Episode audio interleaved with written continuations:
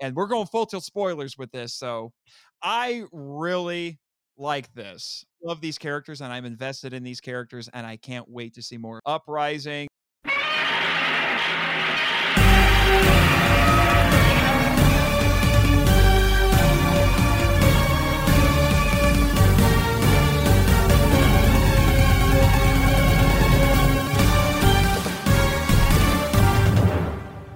Hello, kaiju lovers, and welcome to Kaiju Weekly, the weekly podcast that introduces you to the wide world of giant monster movies. I am your new host, Nate Winning Marchand, and the revolution will be televised because what you are about to hear is my hostile takeover of this podcast, which my co host, Mikey Hamilton, the Kaiju Groupie, can't do anything about. and it's Kaiju Grifter, by the way. Oh, I'm sorry. It's Kaiju Grifter or Kaiju Grifty. I will accept both. Grifty? Oh, that one. Okay. I haven't heard that one. Yeah. Well, I haven't. Yeah. It's been a while, but uh, yeah. Uh, apparently, that's one of my nicknames that uh, uh, some friends like to call us, or like to call me, rather. Um, friends, you know, air yes. up to the mic like Luke Decanetti, friends. Scare quotes. Yeah, exactly. So, yeah, buddy, thanks so much for hopping on with me uh, and basically just taking over the show. Uh, I mean, let's be honest. In all seriousness, folks, Travis wasn't able to be here today. And so you called me up over on Monster Island. You said, Hey, Marchland, I, I need a substitute like now? And I said, sure, I'll come over. But let me tell you, if you thought the bureaucracy and Shin Godzilla is bad, try getting approval from the Monster Island Board of Directors to make a last minute trip to the States to record another podcast. I'm just saying. Well, I'm kind of curious now. How did you even get over here? Because it is such a it was such a last minute, and to be fair, I didn't ask for you first. I asked actually for Jimmy first, but Jimmy was oh. unavailable. Oh, oh, what the crap, man? Oh, come on. I'm the host. He's the producer. He's my sidekick, okay? He's the Robin to my Batman. How dare you? That's true, but I feel like Jimmy does not get enough recognition on your podcast. Oh, perhaps. To be fair. but, but come on the two of you you're practically in his rogues gallery at this point you have this weird rivalry thing going. I just, I like to call it. I like to say that we're frenemies. Like we're friends. Oh, okay. We're we're truly friends, but we have to put on a show. Oh, uh, I see, I see. But no, I flew here in Uber Mogra. It was one quick trip in Uber Mogra with Jimmy at the helm, obviously. He's not here with us. He's still over in Uber Mogra tinkering with it. But I'm using my handy dandy portable soundboard here to help with the recording. And he is listening in on it. And I'm just saying, he might pipe in. I don't know if and or when he will do that. I am not my producer's keeper. Just well, let's well, okay. So to be fair, you are here to help me. I, you know, Jimmy has a lot more he needs to handle over there in Ubermoger. But and by the way, I thought that thing was damaged when you had um, Matt and Grattan on the island. Yeah, what do you think Jimmy is doing right now? He's still trying to fix it. So he brought you over here in a damaged mech. Oh, he's been working on it since then. That was back before. That was back in December. He's tinkered with it since then, so it's at least flyable at this point. Oh, it's it's it's flyable. Yeah. Okay. Yeah. Okay. Uh-huh. Uh, does it also swim too? Because I imagine that uh, one one more mess up from from uh, from Jimmy, and it would take a plunge into the ocean we haven't tested that yet, or rather, he tested that yet. And when he test that, I am going to make sure I'm not flying in it. I'm just saying. All right. Well, anyway, before uh, before we continue this discussion, Nathan, first of all, I just want to say thank you for uh, subbing in for Travis. Travis needed this episode off, and I know that I can always count on our friend from Monster Island to come in and fill in. So, for anyone who is not familiar with you and your show, do you want to do any kind of shameless plugs before we get started, just so oh, I don't forget them at the end of the show? Yes. Why not? Because as I have said many a time shameless self promotion is basically one of my spiritual gifts. So, I am Nate Marchand, the host and curator of the Monster Island Film Vault, a podcast seeking entertainment and enlightenment through tokusatsu. We're a film appreciation podcast. We're not really a review show. You guys are a review show, which is great. Our show is more about discussing films, what we liked about them, what we didn't like about them, and then diving deeper into them to understand the historical and cultural context behind each one of them. So, for example, uh, I, I, went through the Kong series, and in the first episode on Kong 33, I did some research on the Great Depression because, in order to understand why King Kong, that original movie, was as important as it was, you have to understand what was going on at the time, namely the Great Depression.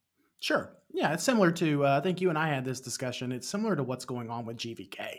Uh, you know king kong king kong 33 was sort of a an escape from the great depression whereas gvk was an escape for a lot of folks with the pandemic so i totally get where you're coming from yes yes so and i will say had quite the adventure when that movie premiered on the island so i heard um i i follow all of the the cast and crew of the monster island film vault and sounds like you guys had a uh, uh, a really I don't I don't want to say a fun time, but at least it was interesting.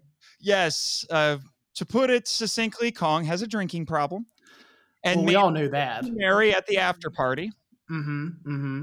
And then too much red, too much red berry juice, of course. yes, and then Jimmy decided to solve it with Kong Mark II, and that went about as well as you expected. I bet. Yeah. Yeah. Uh, uh, well, let's just say uh, little Gia had to save the day again. I'll leave it at that. okay. Well, um, Nathan, just really quickly before we kind of move into the episode, where can people find your show? You can find the podcast on our website, monsterislandfilmvault.com. You can also follow us on Twitter at the Monster Isla One. And yes, before he pipes in, because I'm sure he'll pipe in about this, I am contractually obligated to let you know to follow my intrepid producer, Jimmy from NASA, who miraculously survived the infamous war in space, but he will not tell me how. At NASA Jimmy. And also, you should follow. Oh, there's several associated accounts now on Twitter with this podcast. So, Crystal Lady Jessica at Crystal Lady Jess1, the Monster Island Board of Directors at Monster Isla BOD because apparently they love their bod, and the board's attorney general, as I like to call him, Raymond Martin, whose handle is at MIFV underscore legal team, or it's MIFV legal team underscore uh, un, uh, MIFV legal underscore team. I don't quite remember. Mm-hmm. Sh- it, it'll still come up when you look for it. And the podcast can also be found on Facebook and on Instagram. Those are the awesome. places to find it awesome. And the reason I went ahead and had you do all of your shameless plugs earlier on in the episode is because we have been getting a lot of new listeners uh, for the show, and we've been getting a lot of new reviews. And speaking of reviews, we yeah. actually we actually have a brand new review to read for the show that uh, that comes from our friends over at the Drift Space podcast. Um, the title of the re- the title of the review is "Being Kind to Rewind to Rewind This Podcast." Uh, Kaiju Weekly has benefited from being something of a safe zone for the kaiju listeners. Not to say they don't have biting opinions when they want to, but they're more fun about it than our show. As, su- as such things stay fun, tight, and have a sense of importance in the material being covered. Love the news bites as, as many podcasts tend to forego that kind of material five stars. Well, thank you so much, guys, at the Drift Space for writing that very eloquent review. And I have to assume because that review was so eloquent, uh, of course, JR wrote it. Oh, yes. Yes, clearly yeah. he is the most articulate and learned of all of the hosts on that. Yes. Yes. Mm-hmm. I mean, we had JR uh, and uh, who's the other guy? Uh, um, Jake, I think. Jake? Is it Jake or is it uh, H? Jake H something Jackson. Like? Yeah, Jack, is it Jackson something something yeah. like that? Yeah. Anyway, mm-hmm. um, we had them both on for our uh, Turbo episode when we covered Turbo, a Power Rangers movie, and we had so much fun with those guys. Um, and obviously, this was Jake. This was this has Jake written all over it as far as the review goes. Mm-hmm. Most definitely. Or uh, not Jake. I'm sorry, Jr. This has Jr. written all over Yes. it as far as the they review. both goes. start with J. It's easy to get them mixed up. Yeah. I think. Wait, do, do they start with J or do they start with G? I, you know, I'm not sure. I'd have to double check. I feel like one. I feel like on their show they call one of their hosts G. So I'm not sure. I'm not quite sure what that stands for. Yeah. Um, Is he a tall? some? I would think he'd be called Big G. You know? maybe. Uh, I hear he's some sort of a trigger man uh, in some Yeah. circles. Yeah, i- i- like Ultraman Trigger. Uh, maybe, possibly. I mean, we'll see. That Ultraman trigger hasn't come out yet, so I guess you could make But- that. You could make it- that assumption. Yeah, would he be the Ultra Trigger Man? Is that The possible, yeah, okay, that's what we'll call him from now on. The Ultra Trigger Man. actually Ultra Trigger Man? I like it. It does. Uh, he should be proud of that new moniker that we just gave Yeah. him on the fly. Mm-hmm. Uh, but before we get into more of this episode, and before this episode gets too off the rails, as it typically does with you on the show, Nathan, we Oh, actually. I have heard, I have listened to almost every episode of your show, but when it's just you and Travis, it comes off the rails, man. I don't know what you're talking about. I have no clue what you're talking about. This is a family friendly show that caters to just good, down to earth people who don't like confrontation at all. Right. Right. That's Right. that's the that's my story, and I'm sticking to it. Right. And Anakin Skywalker likes sand. All right. Okay. Well, anyway, so if you're ready, Nathan, we do have a little bit of news to cover. So let's cue the beady beady. Cue the beady bitty. And the first bit of news comes uh, at us, and it tells and it tells us. I'm getting a little tongue tied here. Sorry, guys. Uh, looks like there's going to be a Quiet Place too, and it's going to premiere on May the 28th after many, many, many delays uh, during the pandemic. Uh, Param- uh, looks like Paramount has cut the film's exclusive run in theaters in half to 45 days. Um, from its original planned 90 days, which was seemingly caused by some behind the scenes drama with uh, Jim from The Office. So, have you seen anything? Well, first of all, let me ask you have you seen Quiet Place 1? I have. Do you like Quiet Place 1? I did. I did too. I thought it was a good movie. Um, it was unique for its time. It's very it's very rare that we get an actual uh, giant monster movie that kind of uh, penetrates that main sc- that mainstream veil. And I think the Quiet Place, the first Quiet Place, was one of those movies because if you go, I really enjoyed the film. I really did. It was it's more of a suspense science fiction thriller than a giant monster movie, which is more of what we're we're uh, used to on this show. But I know both Travis and I really, really, really loved the first Quiet Place, and I'm looking forward to Quiet Place too. Yeah, I'm very curious to see what they do with it. I'm I, I do hope that because unfortunately one of the problems that you run into with particularly with horror movie franchises is the problem of diminishing returns. Mm. And the premise of the first movie was very effective and I'm wondering if it will remain effective. For because for those who don't know, this is set in a post-apocalyptic world where these creatures have started appearing and they are blind and they hunt entirely by sound and their hearing is so good that even the slightest noise they can hear. So all the characters because you in the first movie you follow a family Mhm. and they are doing their best to hide. They have to they have to make paths of sand and walk barefoot across it so they don't even rustle grass or step on a tree branch to attract attention they don't talk to each other Mhm. and one of the great sources of tension in that movie is the wife is pregnant Mhm. and Yeah. so they're trying to figure out okay how are we going to have the baby and not have the things come after us because obviously babies cry so right, ob- obviously, I've, so I've never met a baby who doesn't things. cry. yeah there's a lot of great sources of tension going on in this movie and i'm really curious to see what they do with the sequel especially i mean i won't say anything because crazy things happen at the end of the first movie and i'm wondering how the consequences of that of the first movie are going to play out in the sequel Yeah, I'm curious too because I really, like I said, I really loved The Quiet Place One. There was a unique tension to that movie that really made it interesting. And I watched it. Uh, I actually didn't watch The Quiet Place One until fairly recently, maybe like six months ago or something oh, like that. I actually saw it in the theater. Yeah, I didn't get to see it in theaters. For some reason at the time, uh, I had a lot going on and just did not get a chance to go and watch it in theaters. And for some reason, um, it just kind of eluded me for a while. In fact, I forgot it even existed until a few months ago when Travis and I were talking about The Quiet Place 2 uh, forthcoming. And I thought, well, shoot, I haven't even watched um, Quiet Place 1. Uh, so how can I be excited for Quiet Place 2? But I have since watched the movie, and it is a very unique take on the giant monster uh, suspense thriller uh, uh, genre. Mm-hmm. So I, I, if you haven't seen The Quiet Place, go out and watch it. I think it'll be a. There, there are some themes in that movie that are very interesting that you don't get to see a whole lot of in a. Um, in a Hollywood, in a big budget Hollywood uh, film these days. So mm-hmm. please go and watch it and then get yourself ready for Quiet Place 2. And I'm sure that I think Travis has been wanting to cover The Quiet Place on the podcast uh, for a while.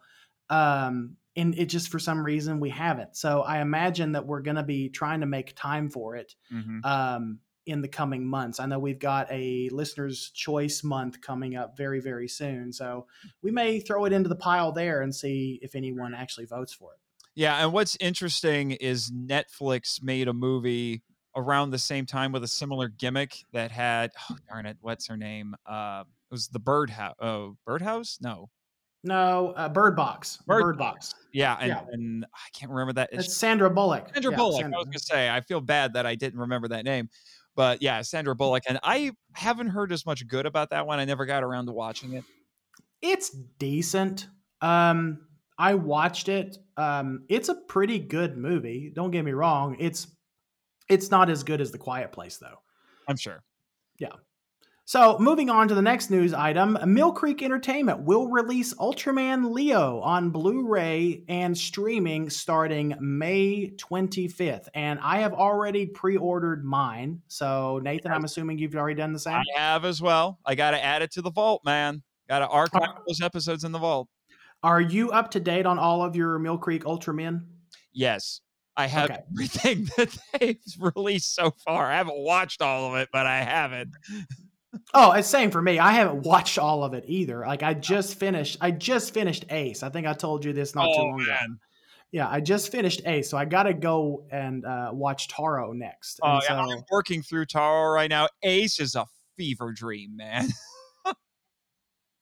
uh, it is. it's it's really um as different as Ultra Seven is. This is so much more different and uh, Ace is Ace is so much more different. And um, honestly, uh, out of the Showa Ultraman series that I've watched so far, I gotta say that Return is still my favorite. Return is high on my list as well. Yeah.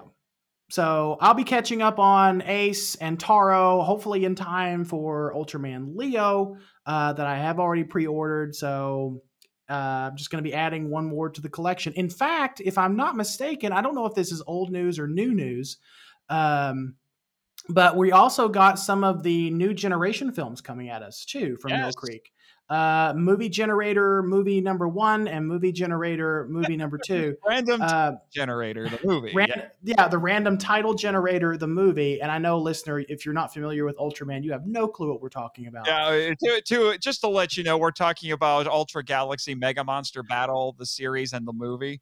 Yeah, is noteworthy because it was the first appearance of Ultraman Belial. Mm-hmm.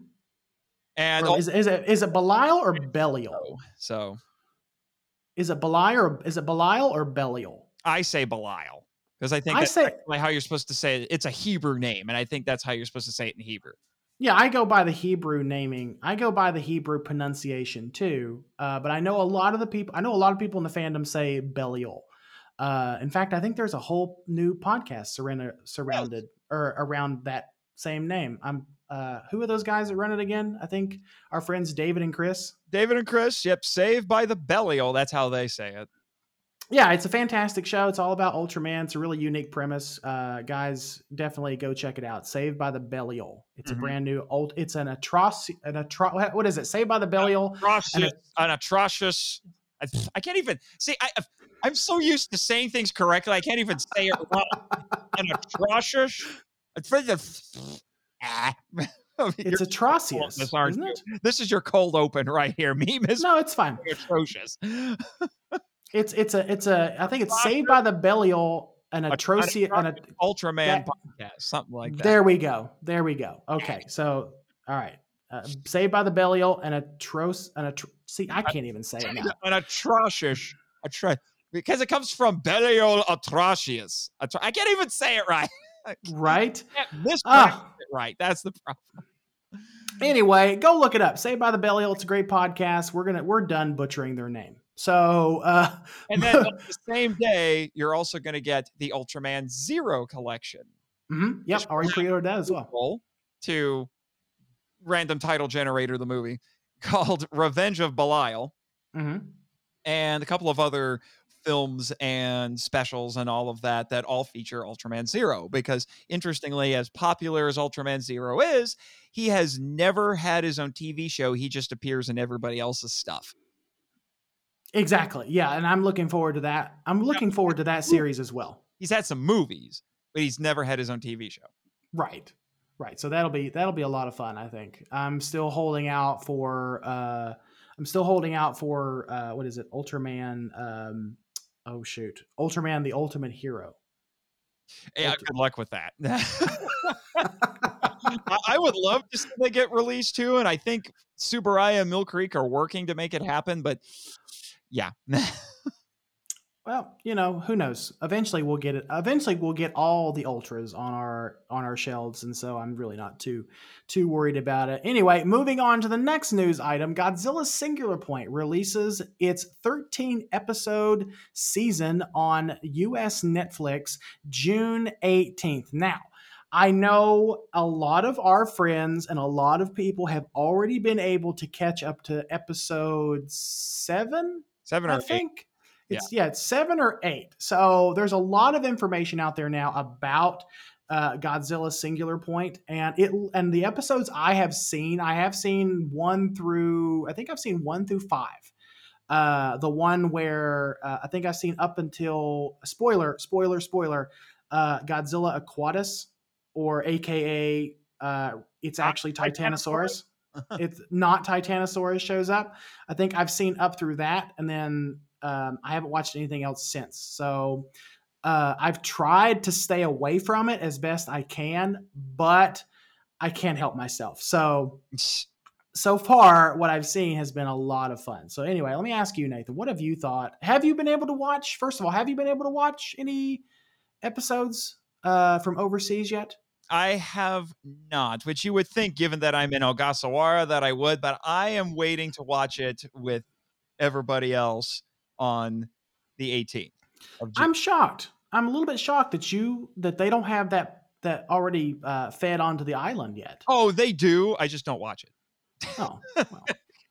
okay. I mean, to each their own, I suppose. I, I mean, I'm too nosy or too, eh, or maybe just too curious or something to n- avoid it. So I've been watching and um, trying to getting a feel for it. And then, of course, when it comes to Netflix in June, it'll be U.S. dubbed, and so Yeah. hopefully, hopefully, we'll get a lot more context as to what's going on because we'll be able to actually watch and listen at the same time.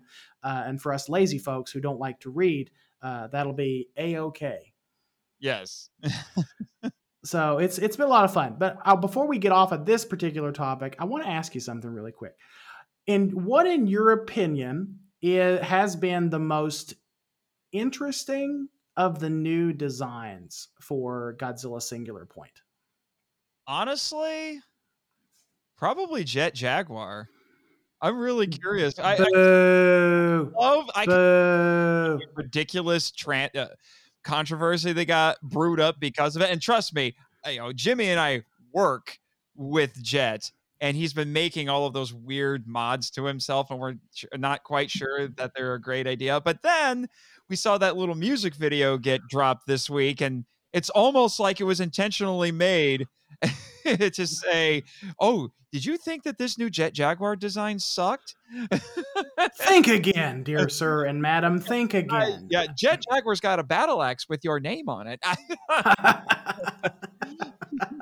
It's been interesting how they how so far they've uh I don't I don't want to say bait and switch honestly because I don't think that's fair to say that but they have reimagined some of our favorite kaiju from past Toho films. Yeah. Um, specifically, not Titanosaurus, aka uh, Godzilla Aquatus, mm-hmm. uh, I think, or Aquatilis, something. I don't. Yeah, I I'm saying that correctly. Aquatilis. Okay. And what is the newest one? Godzilla Amphibious. Is Amphibious that the newest one? Looks like the unholy love child of Varan and a walrus. And what? a walrus, something like that. and uh, the one that really started making people freak out is uh, is uh, not Gabara, who's Salunga. Yeah, Sol- Solunga or Solunga, something like that. Yeah, it was just, huh? yeah, I know. It's. I don't have a problem with the new designs, honestly. And as long as, and so far, uh, the the monsters have been pretty cool in the uh, um, in the series. I really like what they've done with Anguirus, uh, giving us both a male and female. Again, oh, spoiler, sorry, spoiler, giving us both a male and female Anguirus. So that's been super interesting. So does that mean we can call the female Angie? Possibly Angie and I'm Andy. Starting it right now. I'm starting right now. Henry, the host, started Titanus. Doug, I'm starting Angie for female Anguirus in single point. That's fair. Okay, Angie and Andy. Angie and Andy. Angie and Andy. For, there you go. Okay, there we go for the male and female. Uh, for the male and female Anguirus. Um, but yeah, those have been my favorite. I think only because they've stuck the true. They they've stuck sort of the closest to the original kaiju, and as people have learned recently, I'm full of Anguirus energy anyway. So. Um, uh, I really, really dig Anguirus, and actually, I think Manda's pretty nice too. So, anyway, we'll move on from we'll move on from this topic for right now. But we're looking forward to covering uh, Godzilla Singular Point in a couple of months. I think that one's coming up. I think we're actually going to be doing that episode in June. We're gonna. I think we plan on binging that episode or binging that series uh, as soon as it comes out, and then we're going to do a uh, review on it shortly thereafter. So that should be a lot a lot of fun. Uh, uh, one, and then there's another news item that we don't have on our list that we should probably talk about, which is the new Godzilla theme park ride that's VR that just opened in Japan. Oh yeah, because that one has um, that one has legendary Ghidorah and um, an unholy am- amalgamation of Heisei Godzilla and legendary Godzilla, which I've seen, and this is let me, let me preface this by saying this is the nature of the internet. the The nature of the internet is to complain about the most minute thing. Uh, I have seen more people complain in the last two days about this theme park ride, a, a ride that let me let me just add here that most of them will never actually be on.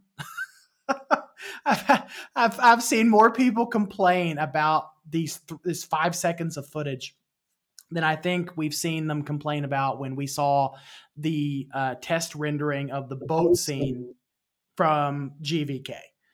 So, yes, um, uh, I, I, I just found out. Uh, I just found the name. It's Godzilla the Ride Climactic Giant Monster Battle, and it's nice. going to be at Japan's Seibuen Amusement Park. Seibuen, yeah. Yeah, so I think the uh, the concept behind that is what the ride is centered around a battle between Godzilla and King Ghidorah. Yes. Um. So that's you know it, that seems like a really great experience for a VR ride. I know we got we sort of got a VR ride in GVK with the battle between uh, Godzilla and Kong. Um. So uh, I imagine that a battle between Godzilla and his arch rival it would be just as fun, if not more fun. But uh, we didn't get a whole lot of view of what King Ghidorah is going to look like. Um, Other than apparently he too can gator crawl. Come at, I mean, I, come at me, I, boys. I, I don't have a problem with that at all. I don't have a problem with that at all. Um, I actually kind of like the the altered design a little bit. It looks like to, it looks to me he has a beak which reminds me a lot of um, what is the one from the Mothra trilogy? The um, Grand um, King Ghidorah, or are you talking about. Desghidorah? no, we're talking about um, uh, Paleo Ghidorah, um, Cretaceous Ghidorah, uh, Oh, the Cretaceous Ghidorah. Ghidorah, yes. Yeah, yeah, that's what we're talking about because that's what it sort of reminds me of in a way, and I and I like it. I like that design. Um, and what I find interesting about Godzilla is it looks very Heisei. Uh, it's it's big and bulky, and it's got the big Heisei uh, spines on his back. It does Yeah. not resemble Legendary at all. Um, crazy, but I felt like the head had shades of Godzilla Ultima from Singular Point. Eh, a little bit, maybe because of the sim- maybe the fact that it was a lot wider, like the mall Mm-hmm. of Godzilla was a lot wider. Whereas a lot of the complaints I've seen about legendary Godzilla is that his head is very small and very narrow, sort of like a crocodile. Mhm. Whereas this one looks like a throwback to uh, what Godzilla, what the Godzilla we know and love uh, from from the Heisei era, from the '90s. Mhm. So I really like it. Uh, looks like a lot. Looks to be a lot of fun. Unfortunately, uh, it's only going to be in Japan. So I know we have we might have a few listeners in Japan that might be able to experience it for themselves. If you are overseas and you are able to actually go to this ride, please let us know what your experience is like, uh, so that we can um, share your thoughts on the podcast. And the last bit of news that we have is that Godzilla vs. Kong will release on Blu ray and DVD June the 15th. Now, this release will also include a special edition, a special edition steelbook um, that's already been previewed. I don't know. I've seen preview images of the Best Buy version steelbook.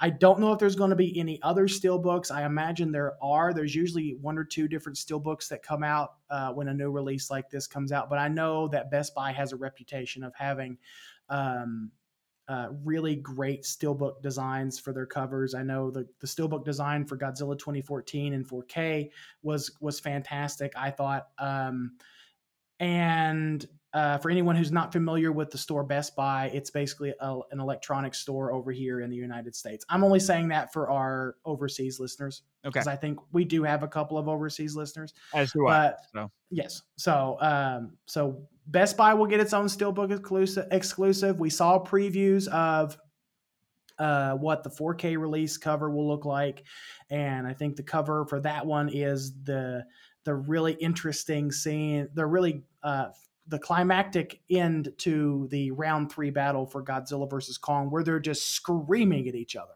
Yes. uh, which is a great symbol for just the internet in general. yes.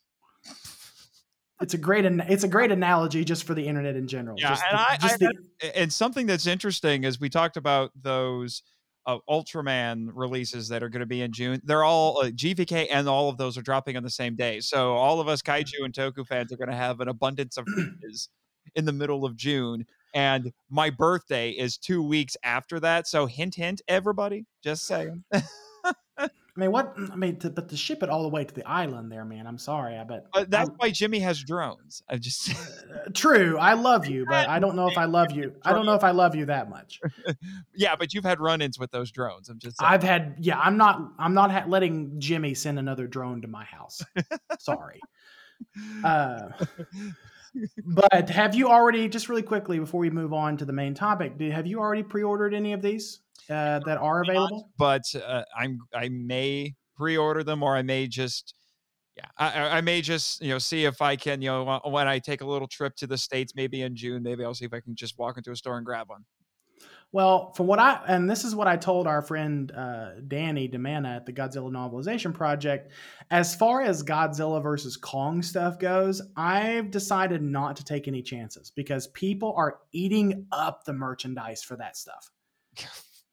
Yeah, Uh, y- y- you want to brag about how you have acquired the Funko Godzilla Holy Grail at this point? I don't know. I don't want to really brag too much, but I mean, he is pretty fantastic. He's sitting on my he, he's sitting across the desk from you right now. Mhm. Um, I'm trying not to steal him. So. Yeah, I know you are. Here, let me just move him out of the way, just so that just so that you don't put your greasy pizza paws on on uh, on my Funko. Yeah. Um, so uh, one more item. I think it was just released yesterday or the day before yesterday. We're actually getting a three pack Blu-ray uh, featuring the uh, Godzilla vs Kong, King of the Monsters, and Kong Skull Island. Which I found it odd that we're not getting any 2014 love for that set. Yeah. Um, What the heck, Warner Brothers?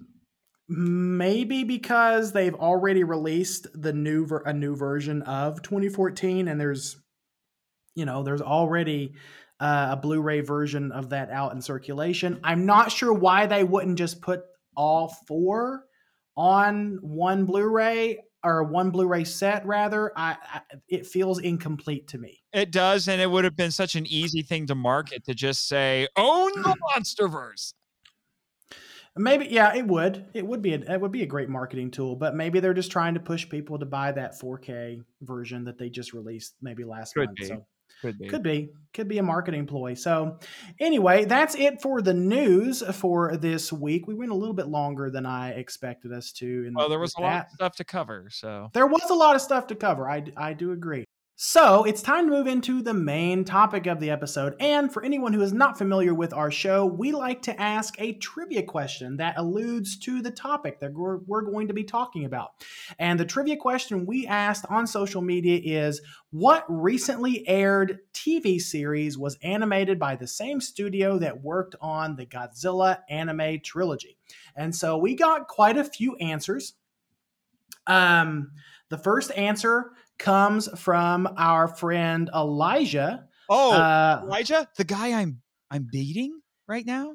yes, that guy, that guy, the guy, the the our friend Elijah of the um, uh, Kaiju discussion podcast. Or no, I'm sorry, Kaiju conversations podcast. Yes, yeah. There we go. The Kaiju Conversation podcast. But yes, we love Elijah. Elijah is a very good friend of ours. We pick on him a little bit, but he deserves it. Um, so he wrote in, and his answer is Yeti the White. Uh, Gee whiz, man. What happened to family friendly? I mean, you already had to censor this thing on Twitter. How how dare you? Wow. I'm wow. Okay. Um, Elijah, you, I, okay. I, I mean, Okay, I- Yet, Yeti nipples were bad enough. Did you really have to bring this in? I Just say. I would. I'm. Just, I. You know. I didn't expect you to go there, Elijah. Um, I'm. I'm a little bit disappointed in you, honestly. But uh, we will forgive you because we do love you.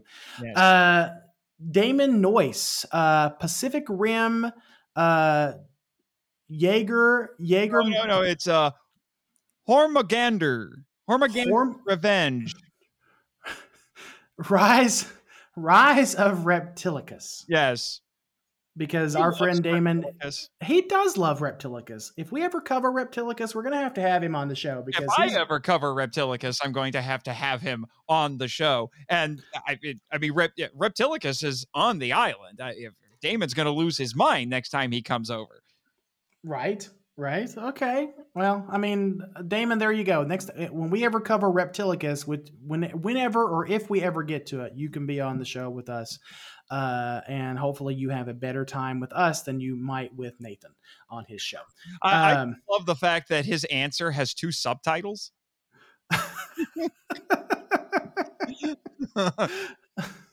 the next answer comes from our friends uh, Matt and Grattan at the Giant Monster BS podcast. Which- uh, By the way, Matt and Grattan just graduated film school. So congrats! oh, they did. Yes.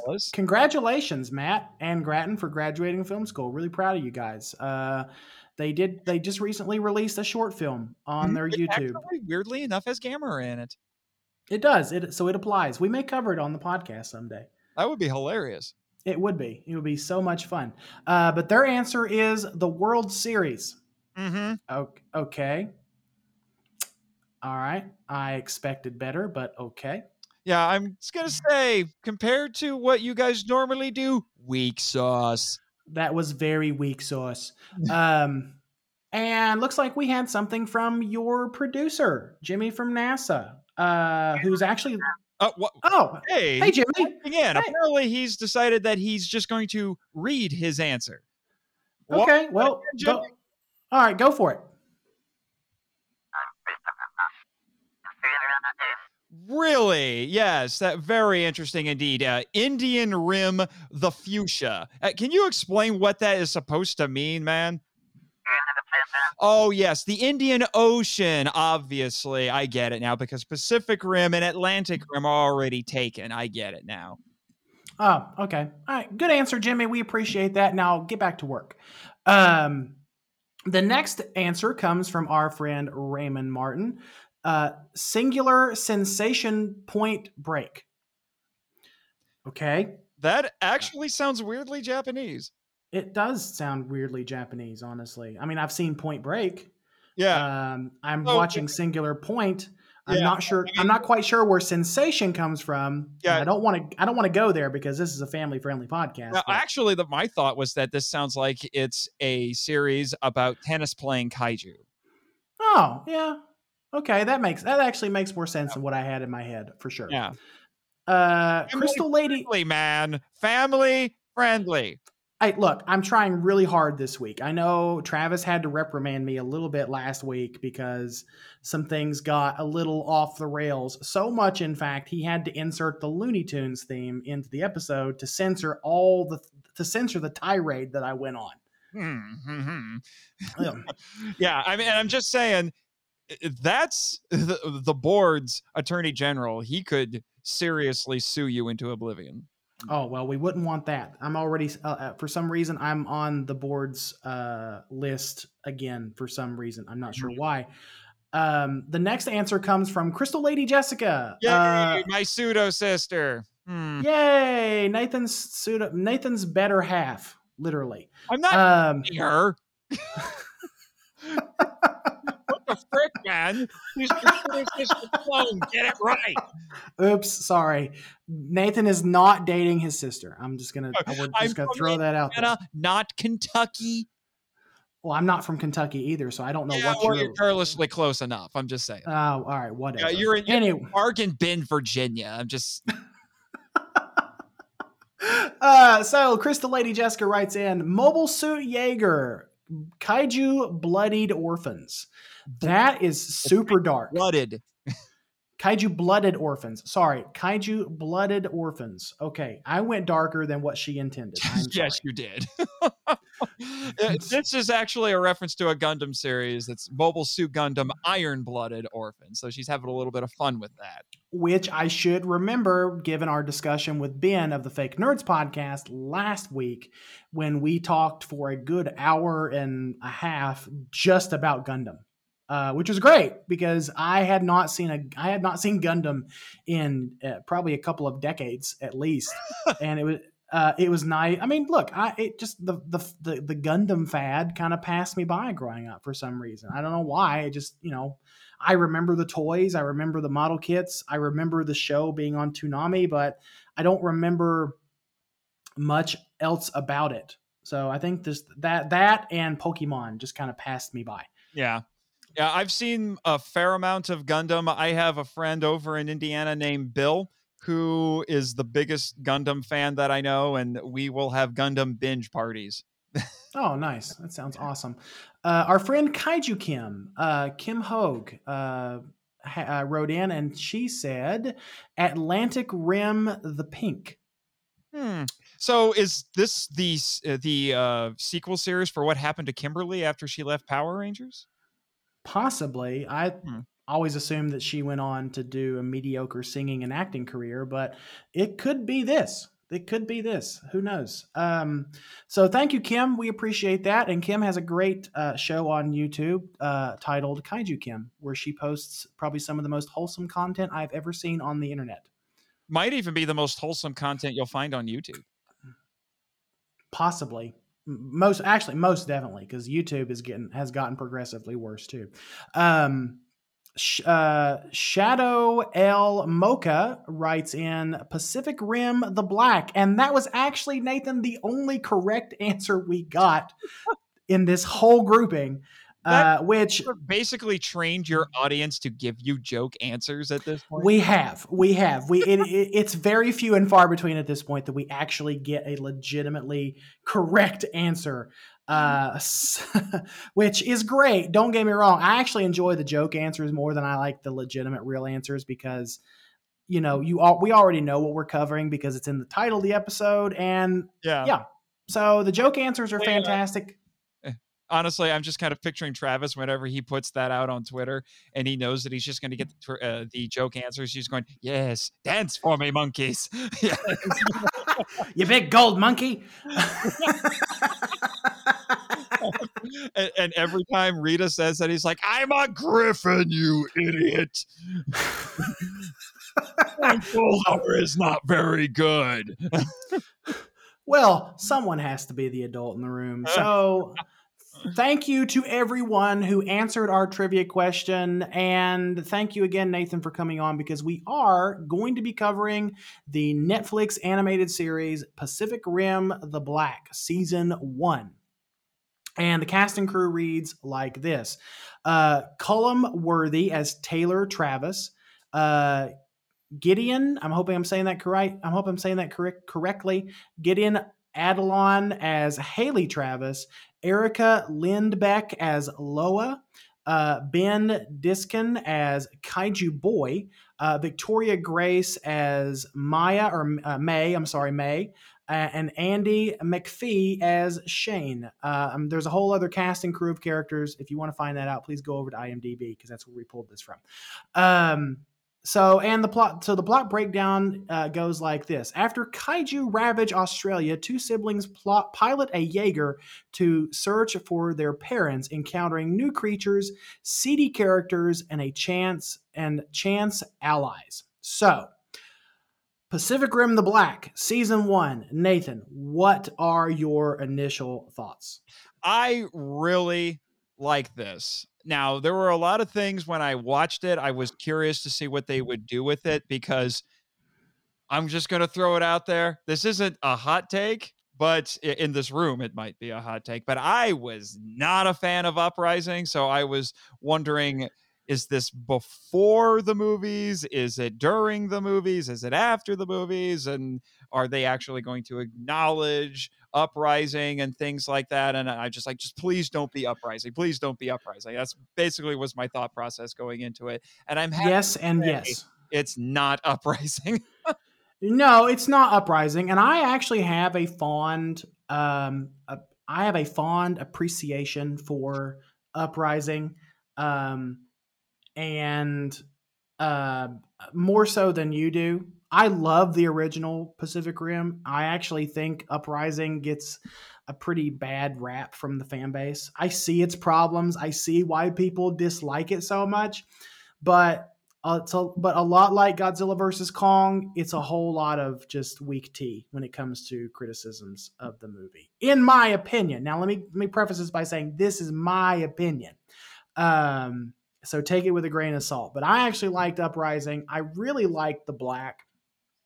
I liked the family drama because when the series opens up, you immediately get you immediately get thrown into a kaiju attack uh, or a kaiju Jaeger battle, and uh, within like the first, I'd say, 15 minutes or so, um, you pretty much know what the premise of this show is going to be. It is a set it up uh, very quickly they did. It's a redemption story. It is a um, uh, what is it's not necessarily a hero's journey, but it's um, oh, what is what a, what a, what a, it's a journey it's a quest. It's more like it's a quest story. It's not really a hero's journey it's a quest story although i do think there's some elements of hero's journey in here because our two main characters taylor and haley or you know well, it's funny because the the three primary characters that we have on this show are tay hay and may so I didn't. I I never really noticed that, but okay, yeah, you're right. I, I just think that's kind of funny It is kind of funny. and you, you glossed over the fact that they have the the same their surname is your co-host first name so. Well, I mean, what did you think about? So let's let's dig in here and let, what did you think about our our characters, our main our main antagonist and protagonist? i actually really liked the characters in here if we want to start getting into the you know the positivity sandwich here uh, one of my things that i really liked in this was the characters And what's really interesting about this is that this could easily have been a young adult novel. This really feels like a young adult novel, like a like a Hunger Games or mm-hmm. uh, I'm trying to think, uh, not a Twilight, but uh, what's the other one that was kind of big that was a dystopian science fiction um, um series based on it too. Uh, I don't know. I may have to cut this, but actually, I'm just gonna say. Uh, well, I'm not gonna cut it because I don't know. But anyway, so in these, because these are the sorts of characters that you would see in a story like that, and it's a story that is very indicative of that sort of thing. Because basically, their goal is we want to find our parents. It's not mm. we're going to go save the world because this is if you go into this expecting the same sort of tone as the movies, you're in for a shock because this is pretty dark. I mean, it, it is dark. Yeah, it, it definitely is. Rah, rah, we are canceling the apocalypse. You know, it's none of that. It's two kids who are maybe 15, 16 years old, mm-hmm. and they just want to find their mom and dad because their mom and dad were Jaeger pilots and they left five years before this and never came back. Mm-hmm. It feels like a very adult story. Mm-hmm. Uh, it feels like a very adult story. It's like it's one of those. It's one. It feels like one of those stories where uh, you have these you have these kids who have to grow up way too fast. Yes, and because when we when it, I think the time lapse is what five years, three years, five years, something five like years. that. Five years. Okay, so five years passes uh, since their parents leave to go to Sydney um, to search for help to help uh, the kid to help their little crew of uh, people that they saved from the kaiju attack, and um, uh, you're immediately greeted with this sort of um, what is it? What is it? What's the word I'm looking for? Um, basically, uh, Haley and um, Taylor uh, are the leaders of this little colony. You know, they've already esta- they've already established residence in this area. It sort of looks sort of looks like um, like just sort of like an oasis because there's there's water, mm-hmm. there's areas where they can plant food and all this other things. So they're just doing these things to survive, and they've in in in the and in, in between their parents leaving and you know them trying to survive, they've essentially made this little colony for themselves, and so that's where we, what we see when the time lapse happens. So. Uh, fast forward a little bit, uh, Haley discovers a mech um, and the name of the mech escapes me. I'm Atlas sorry. Destroyer. Atlas Destroyer. Uh, she discovers a mech in the bowels of this facility that was sunk into the ground after the continent was lost to the kaiju. Mm-hmm. Um, or the title and, from the Black because they shut. They basically destroyed all the satellites that were above Australia. Mm-hmm. So yeah, so they it's just a, the rest of the world. Basically, it's like just a, they went into like extreme blackout from the rest of the world.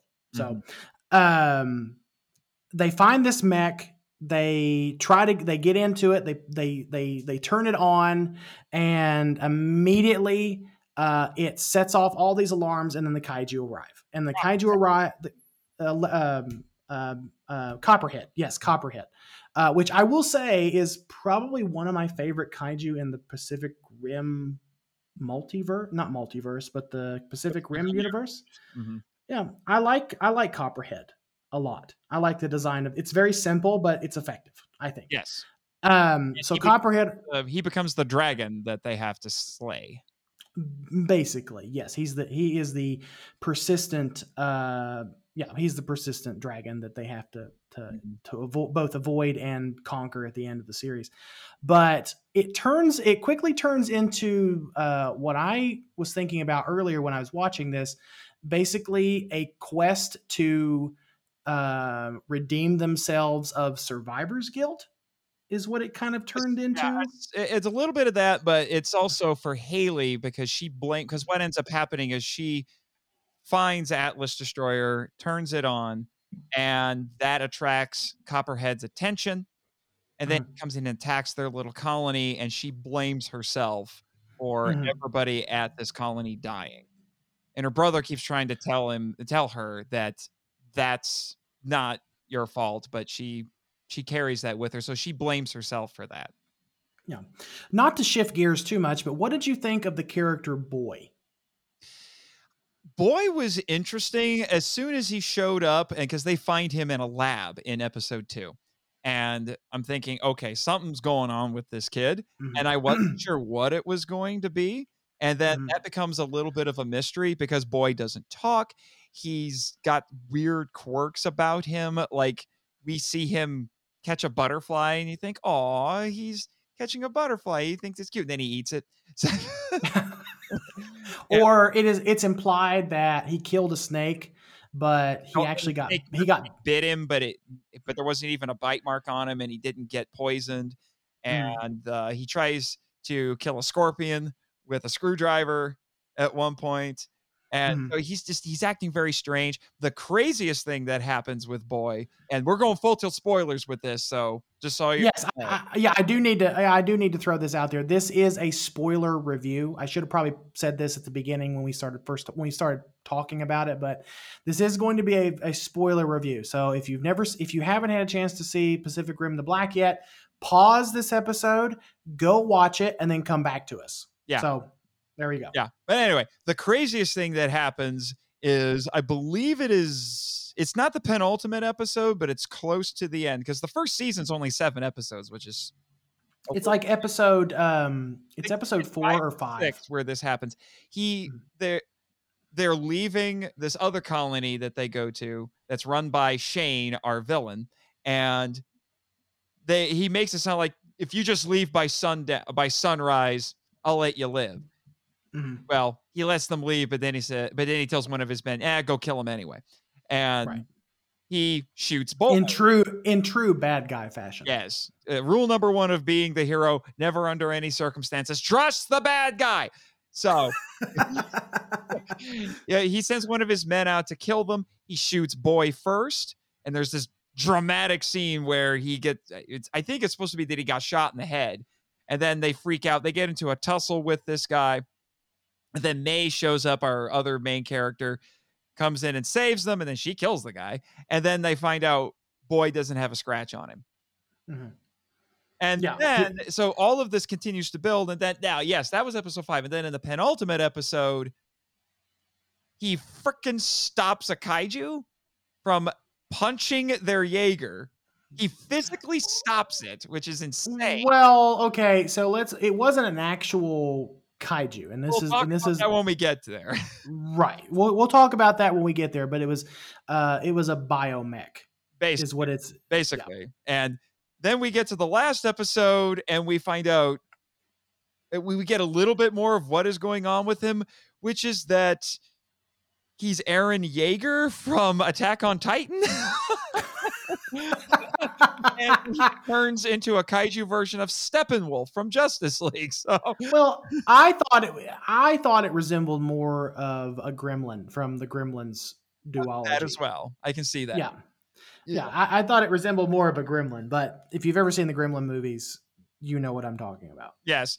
So yes, he uh, he can transform into a kaiju. I don't know if he can transform back because by Mhm. the end of the episode, he's still in kaiju mode. So we don't know. Mhm. Right. So something's going on with him. I don't know if he was made by the PPDC or if he was sent. The implication seems to be that he was sent by the precursors, which are the aliens that from another dimension that send all the kaiju to attack Earth. And if this- Well, yeah, it's said in the episode that the precursors must have made uh must have made them must, must have made the kaiju look like humans to blend in. That was said- We still don't know. That was the characters theorizing because they found him in a lab. Leads me to believe, and it was a PPDC lab. So it Mhm. leads me, and for those who don't know, the, P, the PPDC is the Pan Pacific Defense Corps, which is the organization that makes all the Jaegers to fight the kaiju. Right. So I took that to mean that the PPDC made him, possibly as some sort of. Well, seconds before seconds before that, uh, Taylor says something to the effect of, um, "Well, I thought the PPDC was behind all of this, but apparently he was made by. Apparently, it was do, he comes from the precursors, or the precursors have developed this technology to allow them to blend in." Uh, with humans now. So, which is which is really interesting because you know this this is fast forwarding in the series a lot, and we'll back up in a minute. But the the the series ends with um with these humans human like people i'm assuming they're humans but they're probably also the sisters yes the sisters which i noticed and i didn't notice the first time i watched this series that their nails glow blue like that mm-hmm. that kaiju blue i noticed that the second time around so what i'm assuming they are the same types of humans or or uh, metahumans um, that uh, boy is uh, but they keep their faces covered so I don't know if it's a cult. We don't know if it's a cult thing that they're do why they're doing that, or well, if it's the implication seems to be that there's some sort of a cult because the last line of the season is the kaiju messiah. I'm like, what? Kaiju Messiah? What? Right. What? Yeah. Wait, wait. Boy is Kaiju Jesus? Is that what? I wouldn't go as I don't know if I'd go as far as to say Kaiju Jesus, but uh, possibly. Uh, uh, but, I, I, mean, it, it, it, um, you, say, you say kaiju messiah in the wrong place, lady. You're probably going to get burned at the stake. I'm just saying. well, it reminded me a lot of um, the third film in the Godzilla trilogy, uh, where they took a very religious uh, cult. They took a very cultish uh, turn to it, and I'm imagining in season two, we're going to get the let's for for lack of a better word, the precursor cult or the kaiju cult.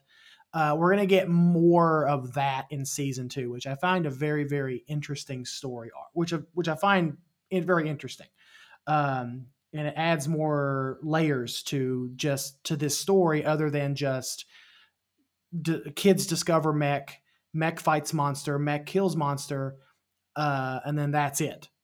There's another. There's going to be another layer added on to it in season two, which I think yeah, is going to be super interesting. The characters' story and their goal is very simple, but they're finding themselves in crazy situations and in a just a lot of stuff is going on in this world, which is actually one of the things that I love about the show is the expansion that it's doing in terms of the of world building for the Pacific Rim universe, mm-hmm. expanding on the technology and the lore and the history. It is and going places that are actually quite fascinating and that feel like logical progressions given the sort of technology that is developed in the Pacific Rim universe.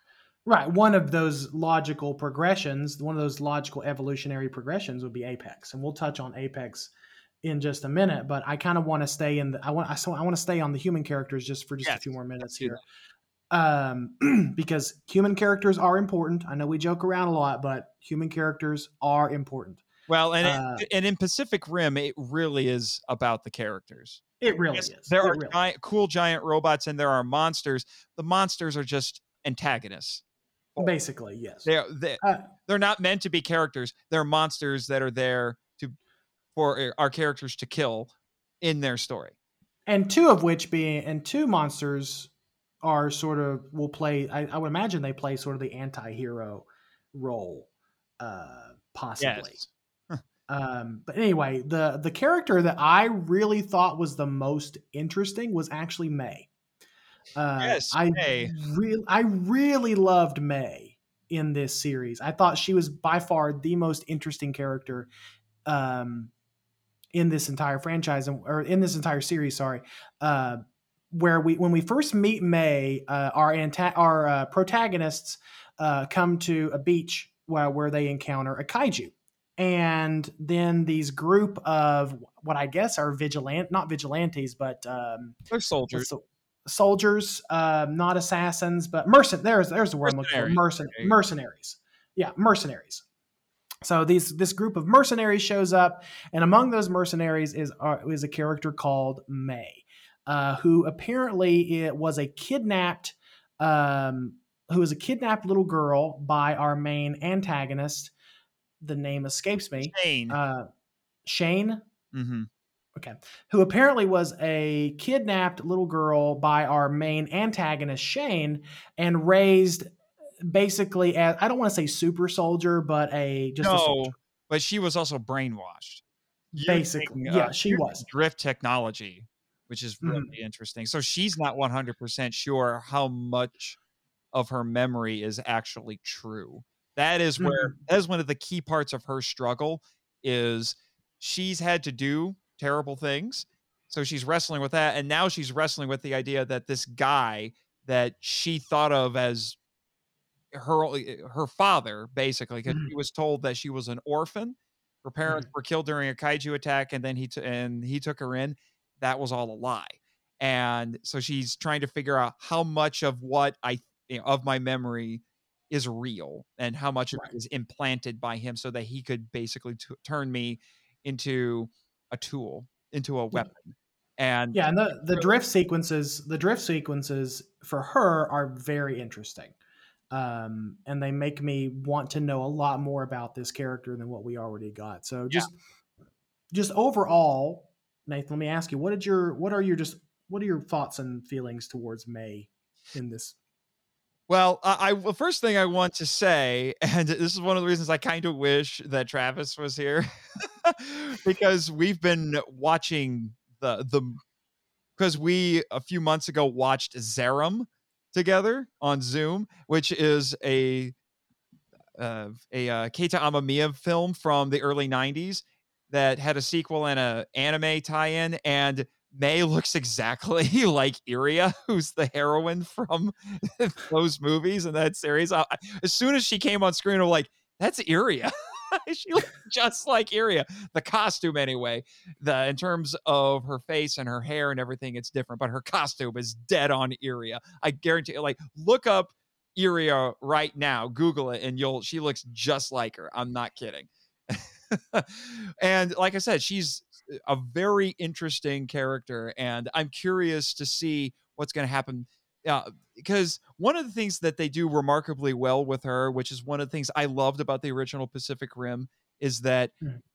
the one of the themes in this is connection. So we have our two protagonists, the brother and sister, trying to find their parents Mhm. and Mei cuts herself off from people. She's very cagey, which is why there's a point where she drifts with the uh, where she drifts with a couple of characters, uh, particularly Taylor, and the neural connection in the Jaeger won't work because she won't open herself up, and he has to tell her, "I don't care what you did, just let me in," so they can can you know uh, so that the connection can be 100%, and then they could go off and defend the colony from Copperhead, basically.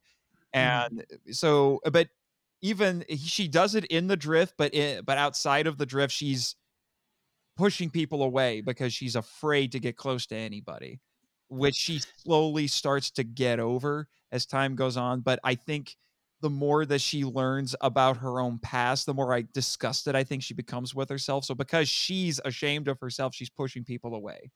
Mhm. Is it fair to say that in this series, at least the the drift becomes important again? Yes, good lord. Oh, I hated that. I'm going to try to keep the uprising rants to a minimum, but I hated that in uprising because drift compatibility meant nothing in uprising. It was used so flippantly and it didn't matter. And it means something again in this. You can't just drift with anybody.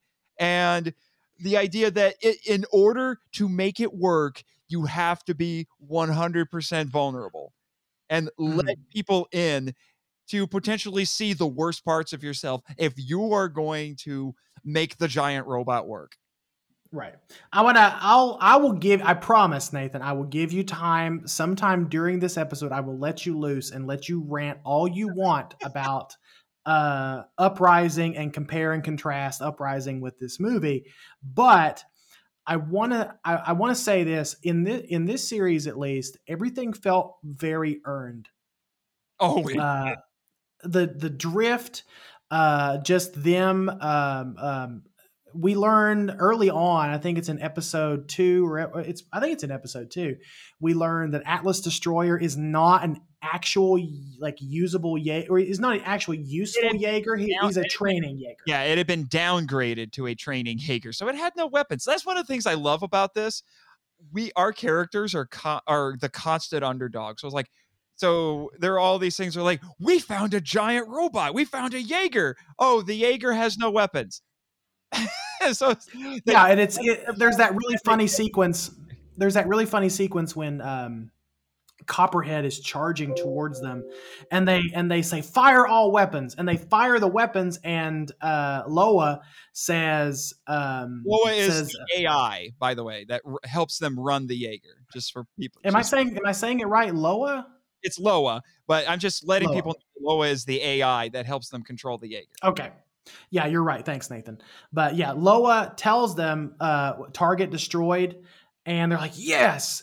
And then eh, and then she chimes in and says, "That's what I would say if this were if this were armed with actual weapons." Yes, I I love the deadpan sass that she has. Does she count? Let me ask you. Does she count as a character? Does she count as a character since she does have a, a personality? I think she does. I really do think she does. Because it's uh, it, it, one of one of the funny and, and she's actually really funny. And for someone who appreciates um uh deadpan humor like very dry like british style humor um i can appreciate her because at the i think it's an episode is it episode seven? I think it's episode seven. Uh, yeah, it's where they defeat Copperhead, and Copperhead is charging towards the Jaeger. No one's piloting the Jaeger, and she says, "Copperhead, kaiju approaching," and then um, Copperhead tackles her, and right before Copperhead tackles the Jaeger, she says, "Of course." because no one because no one's there to pilot the mech and so essentially of course she's going to get tackled when no one's there to actually pilot the dang thing. Yes. And I just I really love Loa. Eh, I don't know if I, I would put her on char- I would put her on par with a Jarvis because Jarvis always had a really good personality too. Uh, well, yeah, well uh, then he became Vision, but well, true. That that is true. Or, that is true. And then or, or, or My Girl Friday. Oh, yeah, yeah, or GLaDOS from the Portal games. Although GLaDOS is evil, so right, yeah. the cake is a lie. so, Nathan, what did you think about since we're still on track with our characters here? What did you think about our main antagonist, Shane? What did you What did you think about it? Shane, bloody Shane, and every it's funny because they're all from Australia apparently. You did. they're all from Australia, but but the only Mei, our, our main characters all don't have Australian accents, but everybody else has the thickest Australian accent. It's like Mad Max levels of Australian accents at point, which this does have a bit of a Mad Max feel to it with the it does being in Australia. The characters are not quite as wild as a Mad Max movie, but the setting definitely feels very Mad Max. It does because in you know if anyone's familiar with Mad Max, it's set in the desert. It's in it was filmed in Australia. It was, yeah, film, it's an Australian film. It's post-apocalyptic. Mm-hmm. And, right. So uh, that's uh, what this feels like. The original, the original Mad Max is infamous for having because everyone's speaking English, but apparently when it was released outside of Australia, people couldn't quite understand what the actors were saying because their accents were so thick. and it was the movie that catapulted Mel Gibson to stardom. So mm-hmm. yeah, yeah. I um I actually went on a little nostalgia trip uh, last week when I was watching a bunch of old movies, and and one of them was Beyond Thunderdome, and um, I really I had forgotten how much fun the Mad Max movies were, but. Yeah. I digress. We're, we're not here to talk about Mad Max, although this movie does have it, or this movie, no, this series has a very Mad Max feel feel to it. So I personally liked Shane. He was a serviceable, he was a very serviceable bad guy. I was a little, I was very disappointed that he didn't quite get his comeuppance. Um, I wonder if he's coming back in season two, though. I'm possibly. I can see him coming back because he's clearly got some connections to the sisters. He knows things. He knows people. I, mm. I, love the weird juxtaposition when you when that black I don't remember his name, but when that black guy showed up because Shane's thing is he gets kaiju eggs and then he sells them. I guess I guess you could call it a black market. And he's supposed to sell it to this black guy, and this black guy shows up in a white limo with what looked like monster truck wheels. it's that that now very that is that is very Mad Max. that is very Mad Max. And he tries to broker a deal with him and the guy keeps trying to give him grief about it and because he he had two eggs when he was supposed to have three and then Shane basically takes his money and says you tell the sisters that I don't eh, you tell the I can't do an Australian accent to save my life right now. you tell the sisters or something like that. Yeah, something like that. And then he just shoots the the eggs. oh, Crocky. I, Crikey, crikey, you done shot me eggs. you shot me eggs. I'll But to I- really hard to get that car, card you. But I really hope I hope that Please.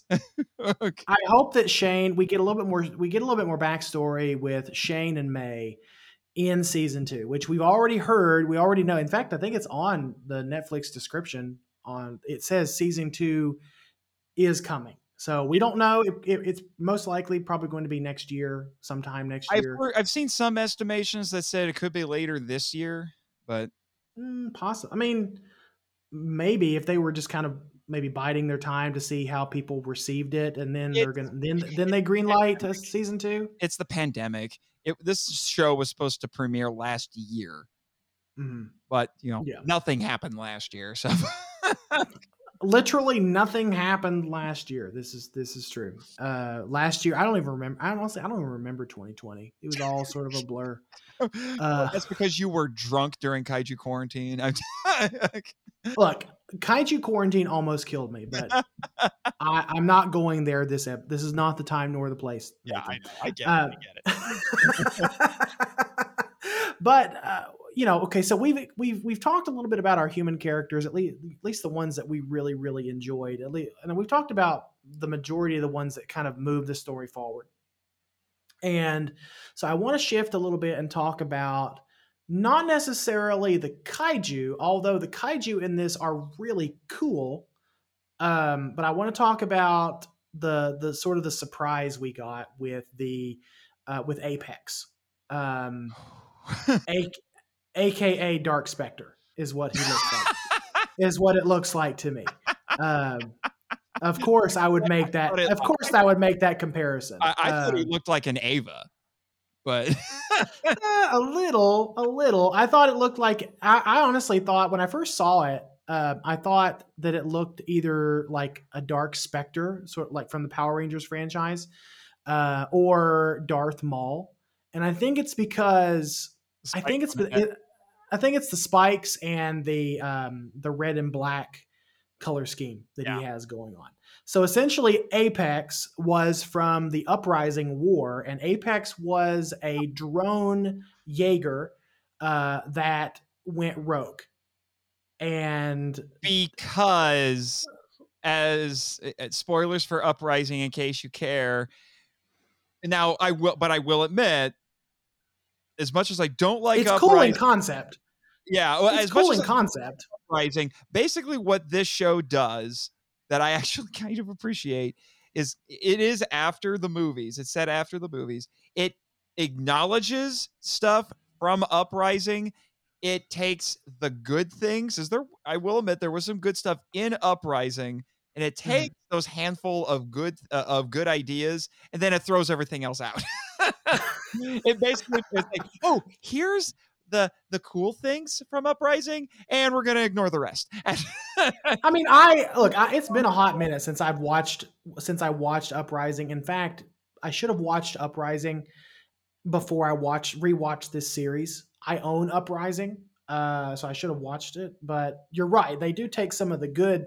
they do take some of the good aspects of Uprising and the most interesting aspects of Uprising and put it into the black. Yeah. and Um, uh, when what apex is is that in uprising and this is one of the really interesting ideas they did is there were new jaeger drones that didn't need pilots and they were hybrids with kaiju so think like kind of like kiryu in a way a little bit, yeah. what ended up happening is precursors took control of them and use them to basically mount another invasion.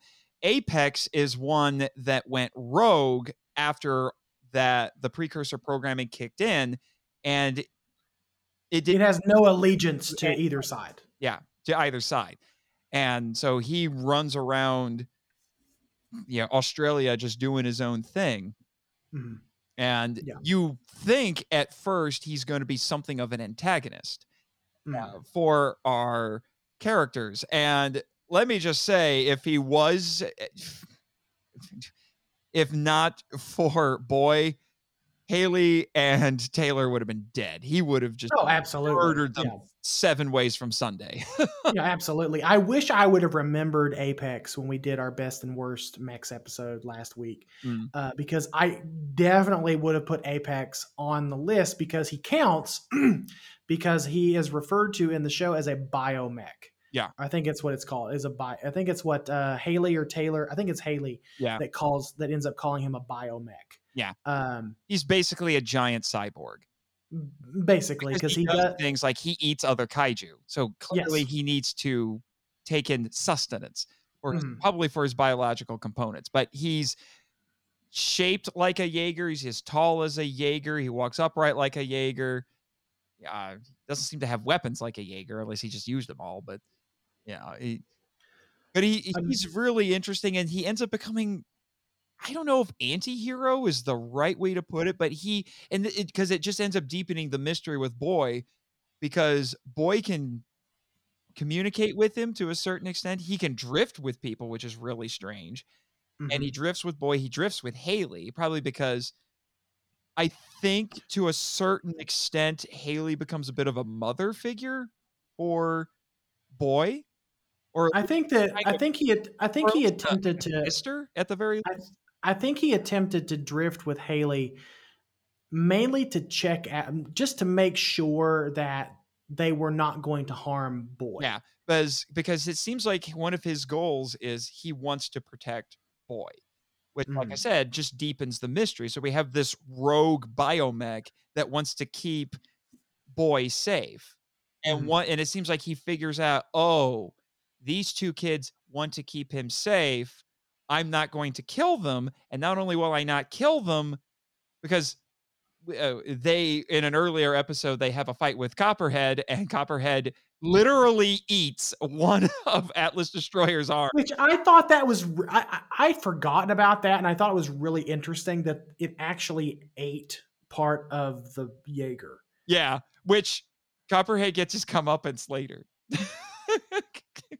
for that, but he goes off and finds uh, a, a- an arm from another destroyed Jaeger because they find basically a graveyard of Jaegers, which that is that's another mystery because Loa is scanning all the different Jaegers and finds one that she couldn't even finish saying the name, and then she shorted out for a few seconds.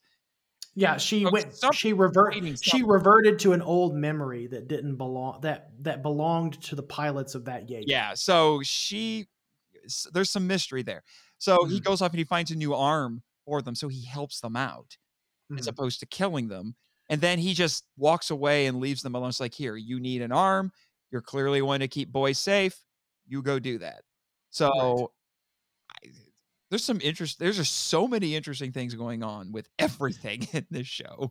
No, you're right, and it's and I didn't know exactly what was going to happen either when when Apex showed up because I'm like you. I thought when we when when we got sort of that sh- that shrouded view of Apex in the city limits, I thought it was going to be the main antagonist, the big bad for this series. Like cop, they were going to defeat Copperhead somehow, some way, but then they would have to turn their attention to dealing with this other thing um, which surprise come to find out apex I, I guess probably anti-hero is not the correct way to say it but sort of an ally Mhm. uh, becomes an ally of of our uh, protagonist mainly because of boy because he has this deep connection with boy and it's ne- i don't know if it's a new connection with boy or if it's uh, an old connection with boy i'm assuming it's a new connection with boy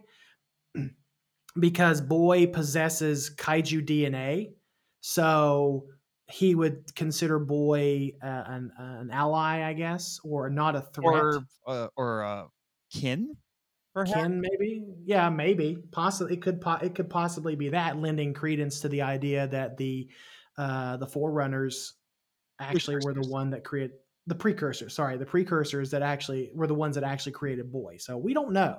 There's a lot of mystery going on with with Apex and Boy, and uh, that whole that whole situation. So I I really liked Apex. I like the design. I like the implement the implementation of the character within the show. He's only in he's not he doesn't get a ton of screen time. Uh, but the screen time that they use for him or it, I should say, uh, is very effective. Yes. Uh, yeah, he has a presence when he's on the show. Right. Exactly. So, you know, Nathan, we've talked a lot about the stuff that we really, really, really like about this show. So let's let's dig in and try to add some uh, negativity mayonnaise to. Take it Uh, mayonnaise. Let's okay. No, no, no, no. Let's not say mayonnaise because I actually like mayonnaise. Um, let's add some negativity onions or some negativity pickles on top of this positivity. all the onion and pickle lovers. right. So let's let's talk about some of our negatives. So Nathan, what were some of your negatives for Pacific Rim of the Black? Uh, I'm not a big fan of the music in this one. The score, it's serviceable, but when Mhm. you compare this to what honestly has to be one of the best film scores of the last 10 15 years with the original pacific rim it's a far cry from it it definitely feels it, it has the same feel but it's not nearly as memorable Mhm. so I can agree, I can agree with that. The random the random insertion of that um pop rock song when they were in the restaurant from the like the jukebox song yeah, that was a little little weird weird. I like that from uh, as a story beat. I've heard some people complain about it, but I like that as a story beat. But yeah, the the song is a little bit weird because I'm like, is this a is this licensed music, or did they make this for the show? Yeah, and one of the number one and one of the complaints I had when I watched the um I watched the Godzilla trilogy among many many things, many many thoughts that I have about that trilogy that I won't go into here out of respect to my co-host um because you love that trilogy. Um one of the things that I did not like with it that I found not as jarring with this, but it was still there. Was sort of the the clunky animation. yeah, and the that scene that you mentioned, I think, is where you see that. Right. But Dan- That's why I brought it up because what happens is Mei leaves and they she goes off into another city. The uh the kids get a distress signal from another Jaeger and they figure out it's their parents' Jaeger. So they go to the city and Mei is there. So they meet Mei in this rundown restaurant. And there's a jukebox there. And Mhm. boy goes over and you know pulls a Fonzie and you know, hits it and it starts hey, and it starts yeah, "Ay," and it starts playing music again and he's never heard music before. Mm. And so he's really getting into it and then haley says hey let's have a dance party. So they start dancing she gets her brother to do it and they drag Mei out there because Mei's being a stick in the mud because you know Mei is you know the self-loathing character in this and so they drag her out there and they all have this little dance party and the dance animation's a little bit awkward like i'm a, just li- a, a little awkward, or just a whole bunch of awkward. I'm trying to be polite, but but no, I just I don't understand. It's like why do you are you able to animate these action sequences amazingly, but when you have to make characters do dance moves, it's weird. Yeah, you can obviously tell that they invested a lot of energy in animating the kaiju, um, and it's not terrible, but the, the our human characters seem really stiff, and I think it's just that. Um, I just think it's that that 3D animation, the 3D animation similar to what we got with the with the Godzilla trilogy, that I dislike it. I don't know. I can't quite put my finger on why I dislike it. It just seems really stiff. Yeah. And and then you when you get series like um the um, the anim- the the Ultraman anime, where that doesn't seem to be as big a deal. Uh, the Um, Ultraman anime had its own set of animation problems. They clearly put a lot of effort into making the fight scenes in that look amazing, but when the characters are doing other things, Mhm. they look a bit weird. You think it's just the the medium of that 3D animation style, or is it or is it something else? I, I don't know. I think it's just there uh, those studios' priorities because there are plenty of animation studios that can basically make everything look great, but you know, not everybody can be Pixar. well, which is true. Pixar is just great at everything. So uh, whi- which is true. Which is true. Uh, so what are what are some other dislikes for for for this show? I'm just gonna throw this out there. Haley and Mei pick up on how to drift and pilot Jaegers surprisingly quick and efficiently. And yeah, there's this that and I, that the first time I watched the show, I watched it with Jessica, my pseudo sister, and she loves Haley. And there's this bit where Haley basically just skips over like this uh, automated program gets started with Loa. It's like, oh, here's six months worth of training, and she just skips all of it just because she wants to get the robot working because she's impulsive. Mhm. And and you know, and so she ends up paying a price for it because of what ends up happening after that. So yeah, so it's not a case of she's just great at everything. No, she she you know she, she pays dearly for it because yeah, she does. Yeah, she does. and- which and- which is the reason why I could forgive her brother is supposed to have had at least a little bit of Jaeger piloting training. They are clearly outmatched at basically every turn of the series.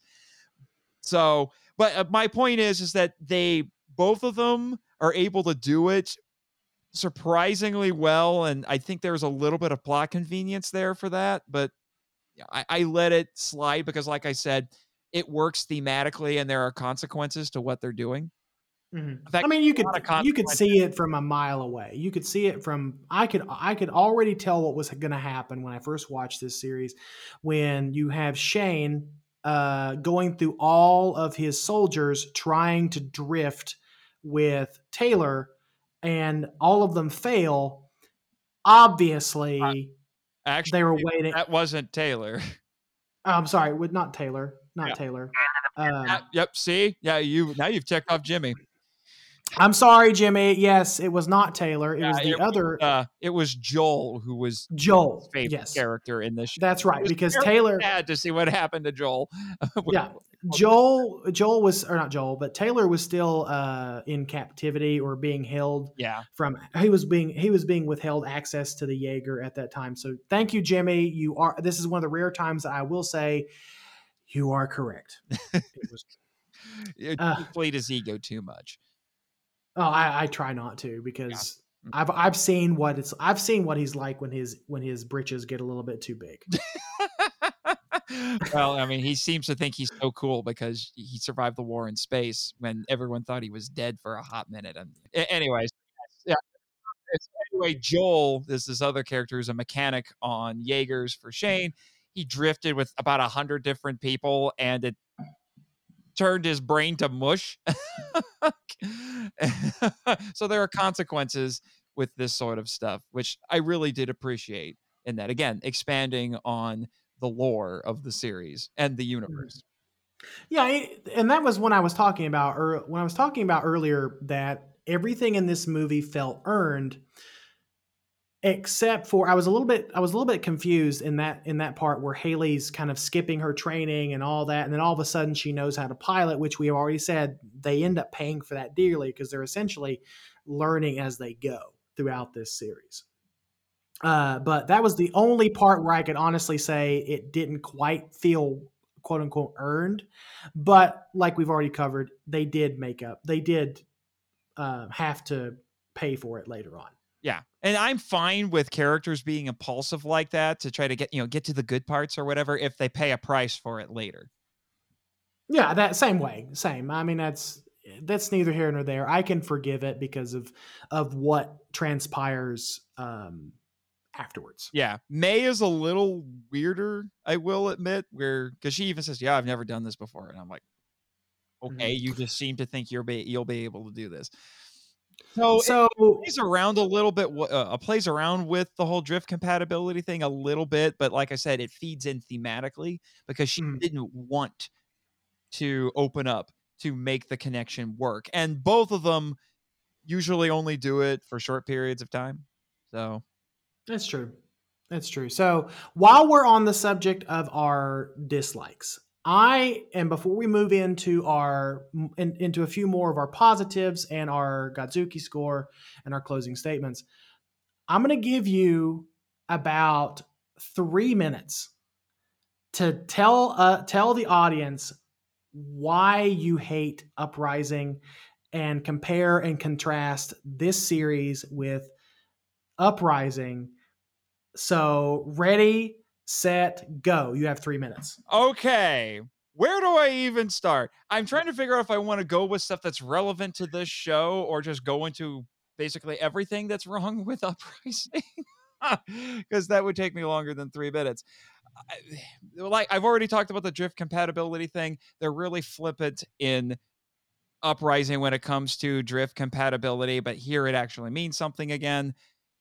As for other things that are wrong with it, which th- this is relevant to the show, the Jaegers move like action figures, as I said in my feedback to you guys last week. They have no weight, no impact. They're just toys. And I don't like the fact that there's nothing. Whereas they had weight and impact in that first movie. You felt every step those Jaegers took. You felt every punch that they threw onto a kaiju. You had none of that in Uprising. Here, they go back to doing that and you feel everything. You feel the ro- the weight of the robots as they're moving and falling over and things like that. Now there are a few points where they do some kind of wacky stunts with the Jaegers in this, but again, like I said, still has weight and impact to them. And then there's some character things from Uprising that are not relevant to this that I could go into like don't get me started on them killing Mako hmm, that was when I checked out of that movie. I'm like, nope, I have officially turned against you. Nope, you killed one of the best characters in the first movie. No, no, no. Just no. and you teased me movie. You teased me because she's in a helicopter and you have the the evil jaeger smack her helicopter like oh crap they are they gonna kill her. Oh wait no the helicopter doesn't crash. Okay. Ah, okay. We're okay we're okay. Oh wait and then you smack it again later and she falls down in slow-mo and dies and i'm like i hate you movie. I hate you so much. So much right now. Is that it? Is that it? You still got a minute and you've That's still got I'll end it because everything else is not relevant to the black Okay, that actually did not take the whole 3 minutes like I was expecting to like I was expecting it to. Good for you, man. Okay. We've had In which case, David, Chris, if you're listening to this, have me on your show.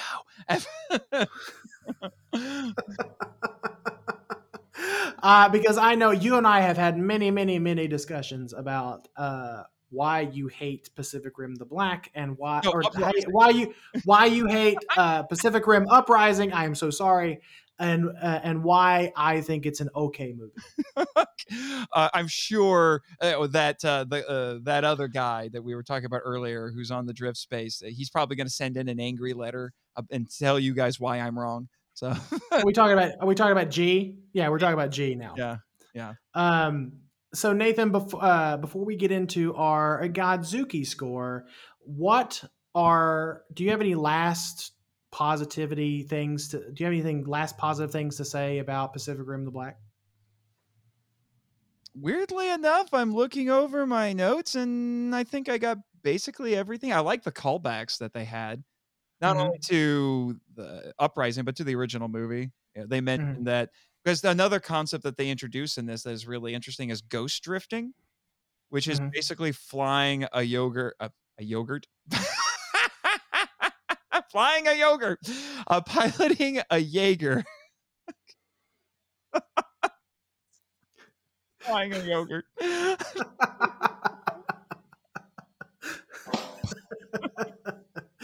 uh, okay, so my ending thought, my my en- trombone for that. I'm sorry. That- flying a yogurt. uh, playing it solo, and the way you do it is you bring up the memories from a past pilot, and Taylor asks Loa how many pilots have been able to pilot a Jaeger solo, and she said, "Well, 87." And then Joel says, "How many of them survived?" and and she says three. I was like, "Okay, bring those up." And it's Herc Hansen, who we find out was the piloting the Jaeger we saw at the beginning when we had the flashback. And I'm wondering if he's still alive. I kind of think he might show up in season two, which would be really exciting. Possibly, also, I think so. And then they also mentioned Stacker Pentecost, one of the uh, one of the coolest names ever, and Raleigh Becket, our hero from the first movie. Yeah. So she, he picks the uh, memory codes for Herc Hansen to do dr- ghost drifting when then there ends up being consequences for that because it kind of screws with his head a little bit because he starts thinking that her, some of Herc Hansen's memories are his. Mm-hmm. So there's some really cool stuff like that. And I like the subtle callbacks, but the show is able to be its own thing and not be not have to constantly reference back to all of that stuff. Although I will admit, and I'll couch a little negative here, I do feel like there there's a little bit of assumed knowledge from the creators of this series or Pacific Rim lore in general. Eh, they're assuming you've at least seen the movies because they throw a bunch of stuff at you. They don't they don't bring the precursors up until within the last two minutes of the last episode. Mm-hmm. And so if you haven't seen the movies and you go into this cold, they're like, okay, there are monsters showing up, but why are there interdimensional breaches? What did those mean? And you know, and then they bring out the precursors, but they never say what the precursors were before that. Mm-hmm. So I will, I, I kind of count that against it a little bit, although I don't know how many people would go into this anime series without seeing the movies. So it might. I mean, point. I'm I'm I'm, I'm assuming if you're going into this series, you probably have at least seen the first film. Yeah, you might you might not have seen the second one, but you you definitely pro- if you're a fan of this genre, you've definitely seen the original Pacific Rim mm-hmm. And I I, uh, I do like the satisfying final battle that our heroes have with Copperhead. that was very cathartic. You're like mm-hmm. they because they get a not only they get a new arm, they actually finally get a weapon. It's basically I forget what they called it, but it's basically this spearhead on a cable that they can shoot out. And you know, so it's like it's like being Scorpion from Mortal Kombat. Get over here! Get over here! So uh, and there's actually a point where they do that. They fire it at Apex and it hits him in his chest, and then it springs out hooks and then they yank out a big chunk of his chest. It's a kind of you mean mean they they spray it at um, um uh, Copperhead. Yeah, and you know so they yank out a bit of his chest, and then they do another thing where they tangle his arm up.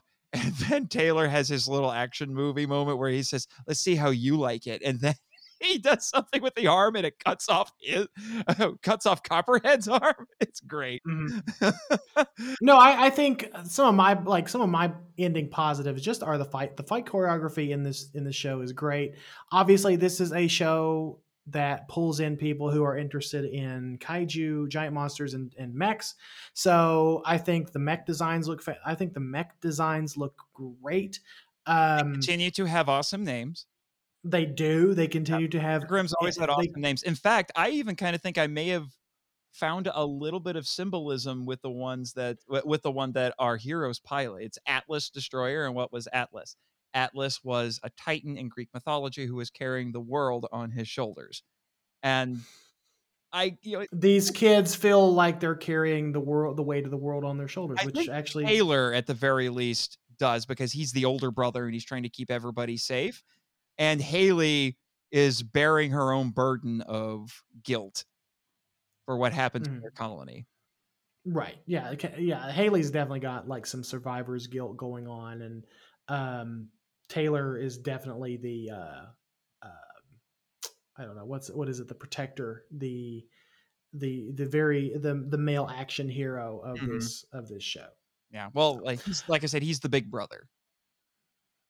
Mm-hmm. Basically, yeah, he's the big brother. He's the protector. Mm-hmm. So uh, I think that's a really good dynamic. In fact, I love the dynamic between the brother and sister in this in this uh, show. I loved Mei. Uh, like we've talked a lot. What we talked a lot about beginning like before a few minutes ago, and I thought although although Copperhead is not the most inspired kaiju design that the franchise has seen, it is still effective. Mm-hmm. I think as a as a main antagonist, and Copperhead's not even a, a what is Copperhead a category? He's a four? category four. He's a big. Boy. He's a category. Okay, so he's a category four. So he's a he's a big old boy. Yeah, and uh, I would Jaeger that they have as a was uh, was a Mark three. Yeah. So, um, the like was like I said before, the fight choreography is great. Uh, the the action with the with the kaiju and the mechs are is satisfying, um, and just the just overall, I think uh, the the the story the story arcs and the subs and sort of the subplots within this show are super interesting. And and although we are teased a lot i feel like in this in this show um, I think there's enough here to hold us over until season two, uh, and to make us very, very interested in season two. So, uh, before we get into our Godzooky score, I know Travis would kill me if I didn't uh, give us give the uh, give the listener some fun facts. So here we go. Um, Gideon Adlon's mother, Pamela Adlon, uh, voiced Rusty in the short-lived animated series Big Guy and Rusty, where one of the uh, titular titular there we go thanks. Uh, titular characters was a giant robot piloted by a human being. Uh, Calum Worthy is the second former Disney Channel actor to have gone to the in gone to be involved in the Pacific Rim franchise after Karan Breyer uh, Breyer Breyer Brar? Breyer Brar? Yeah Karan Brar I think it's how we're going to say that uh, who was in its last theatrical installment Uprising. The showrunners are Greg Johnson, who produced many animated series and movies for the Marvel for Marvel Comics, and the and Marvel Comics writer Craig Kyle, uh, who created X X twenty three. Yeah, I'm not familiar with that one. Oh, uh, X twenty three is a female clone of Wolverine. Let's just say oh. I feel Wolvie's pain. Interesting. Okay. Um, apparently, there's a blooper in the end credits uh, for C- for episode seven. Boy is credited as Kaiju Boy. Well, yeah, uh, it's misspelled. well, not misspelled. It, the the O was capitalized in boy, and the other letters aren't. Oh yeah, okay. I did. I didn't notice it, but I did. Uh, but of of course, Travis would point that out. Mm-hmm. So good for him. Anyway, thanks, thanks, uh, thanks, Travis, for putting in those fun facts for us. Uh, so uh, hold on, Michael. I'm just going to interrupt you really quick. Uh, just so you know, I found those. you found what? All the fun facts. I found them. Oh, oh, oh! I'm sorry. I gave I gave Travis credit for these fun facts, uh, and I'm sorry. Our co-host here, Nathan, found the, the new co-host. the the new co-host yeah, who's taking who's who's over right here. Uh, right. Think of me. Uh, think of me as like the Count Dregon to your Lord Zedd, Michael, or, or be more apropos. I'm not sure. So we, so we were, uh, we were both rivals in high school and rivals trying to conquer the universe. Gotcha. gotcha. Yes. Okay. Sounds fair. And apparently, uh, scared of me because I'm more evil than you. Mm, that's that's that's debatable. Oh, I can get pre- really, really come at me, Lord Gatekeeper. Mm. You're not going to goat me this time, uh, Nathan. Um, although I want to really badly. Uh, so there's your call. For- come at me, Lord Gatekeeper. so for Pacific Rim the Black, Nathan what is your Godzooky score? My Godzooky score is four out of five. Okay, and why? Uh, like I said, it's infinitely better than Uprising.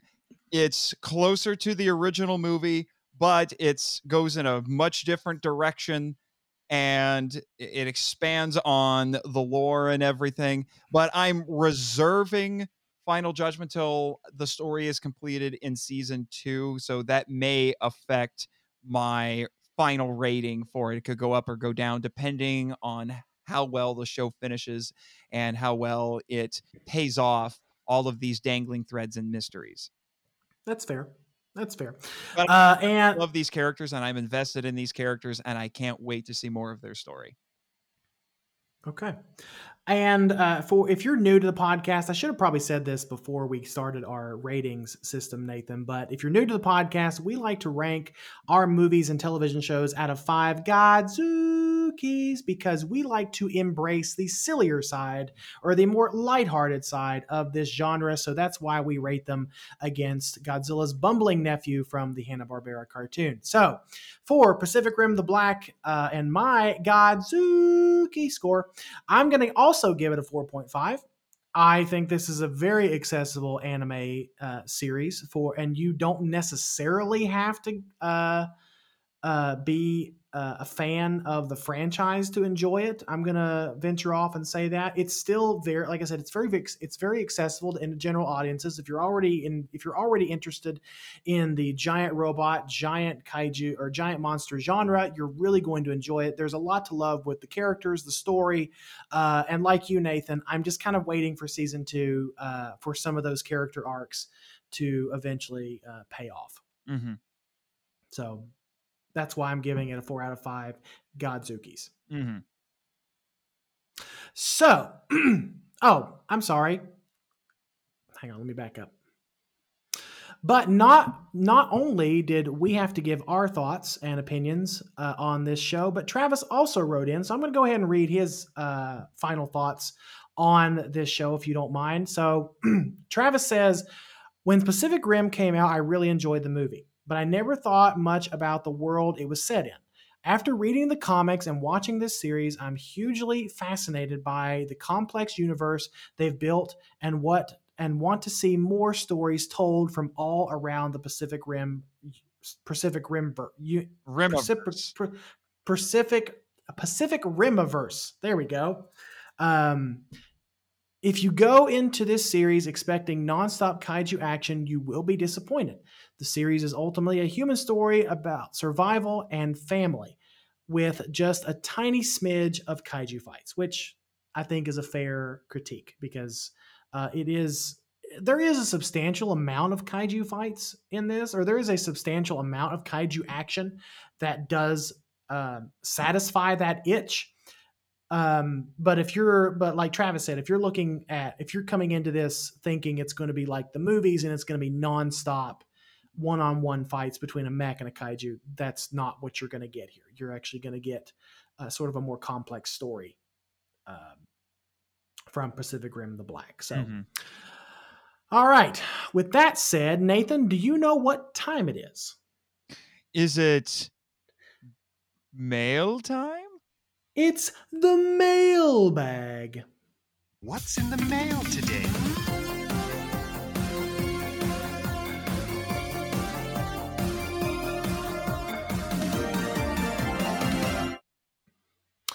And we have a letter from a apparently new listener of the podcast, and uh, it the letter comes from Taylor.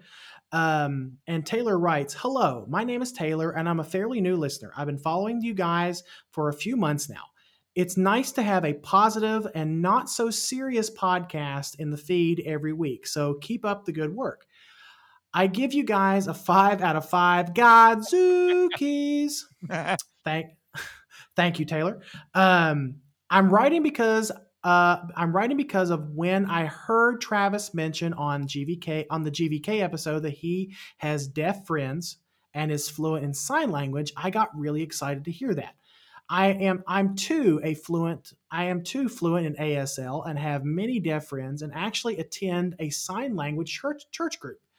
It's so cool to hear some it's so cool to hear of someone else who loves monster movies but also uh, connected in this other way.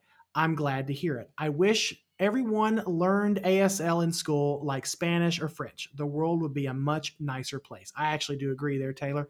Um, I too appreciated the representation in GVK with Gia. I'm double glad they got a young deaf actress to play her. I think Kaylee Hottle did a fantastic job, and I hope if the MonsterVerse continues, we'll see her and Kong together again. GVK is a very special movie to me, and not not only for the inclusion of deaf and ASL, but also because we were able to rent a theater and watch it with my wife's seven year old cousin, his first Godzilla movie in theaters, and one more step uh, in my active quest to turn him into a mini me as he as he strokes his uh, fire his as he stokes. I'm sorry. Uh, his fiery love for dinosaurs and giant monsters. Anyway, just wanted to say hi. If you're interested in anything I'm doing, I'm working on a kaiju cryptid theme comic that will have a deaf high schooler as one of the main characters.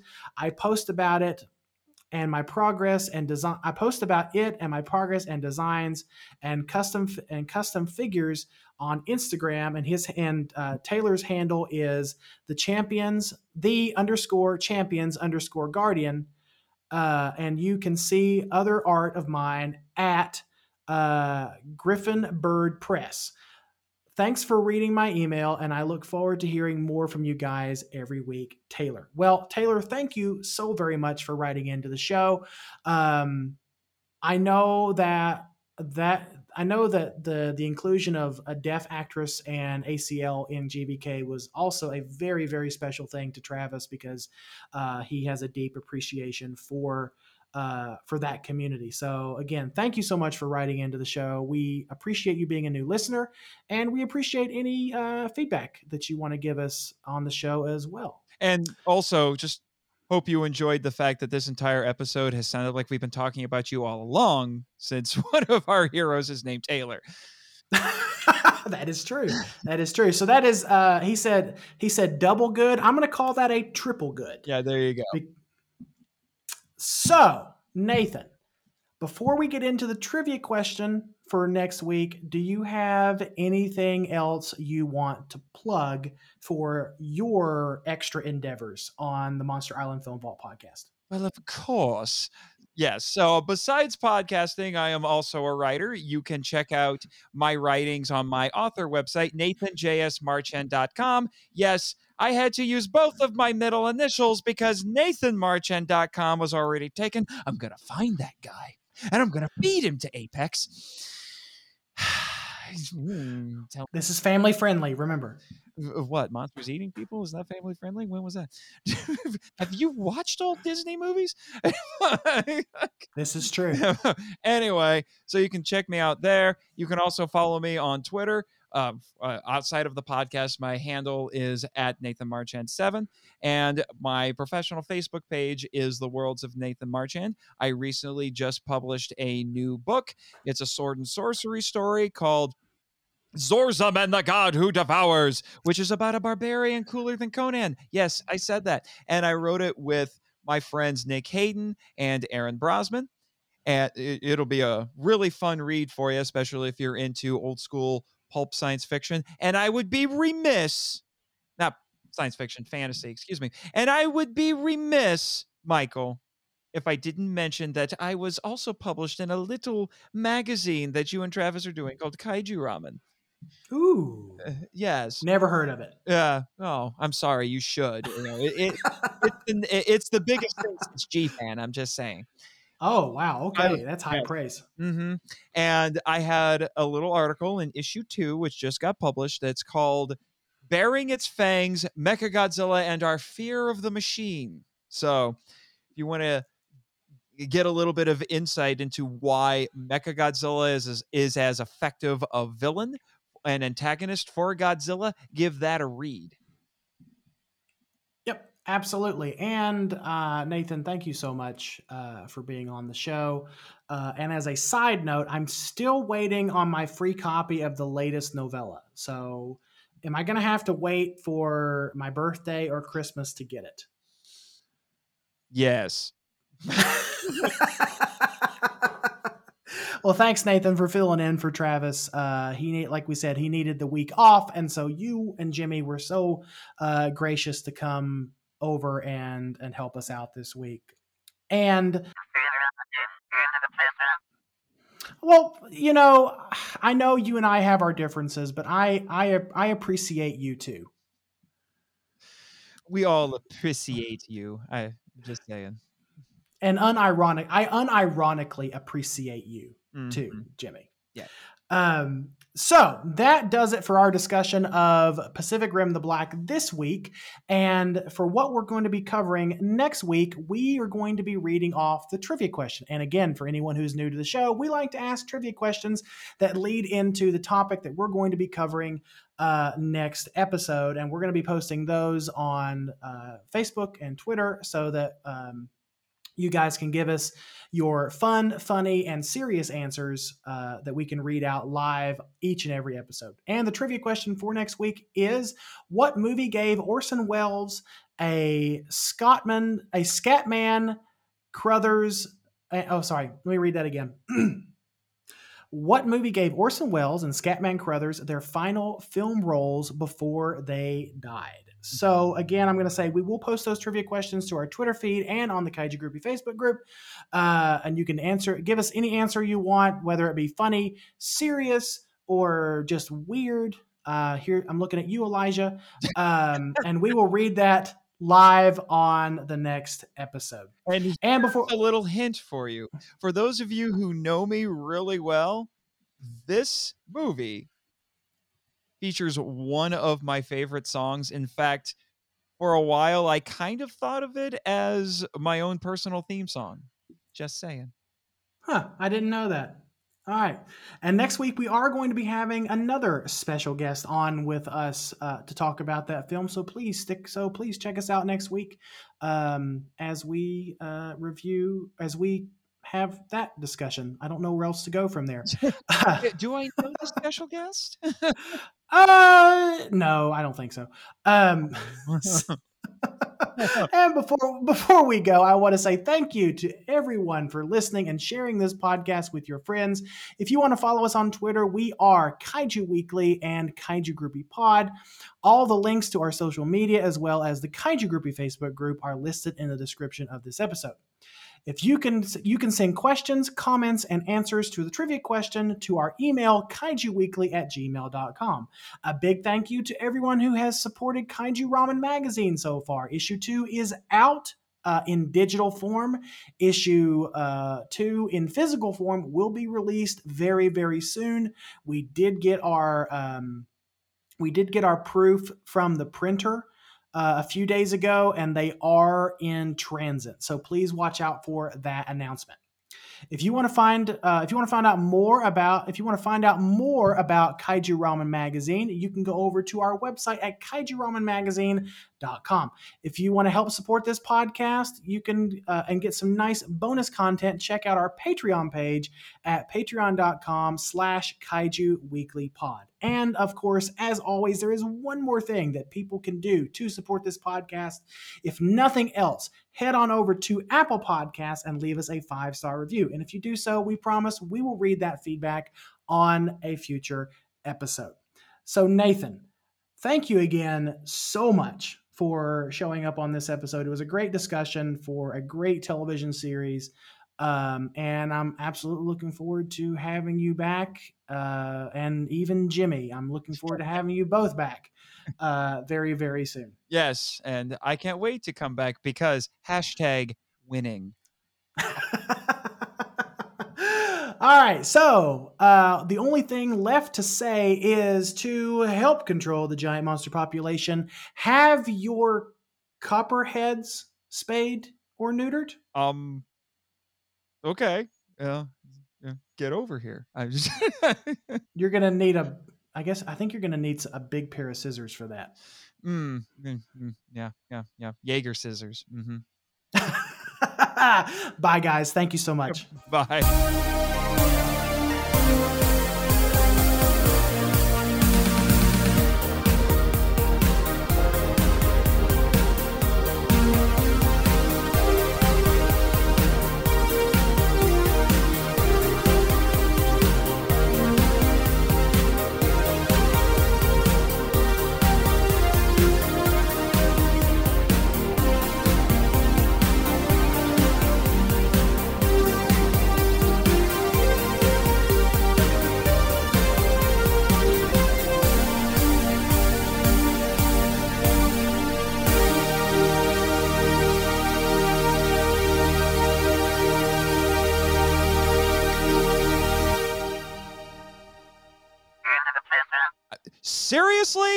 Their end theme is your favorite out of all the kaiju podcasts? Oh, Godzilla! Dang it, Jimmy! well, okay. So let, let, to be fair, it is by far the most upbeat out of the kaiju podcast outros out there. I mean, it's it's way better than what is the other, what is that one? Try to live again or try to stay something. It's, I don't know. Yeah, something. You're just doing that, Jimmy, because Jet Jaguar's your sidekick, but you're my sidekick. So it's like a hierarchy of sidekicks here. I'm just saying. I will say it is 10 times more creative than just roll credits. It's cue credits, you jerk. Godzilla, dang it, Michael.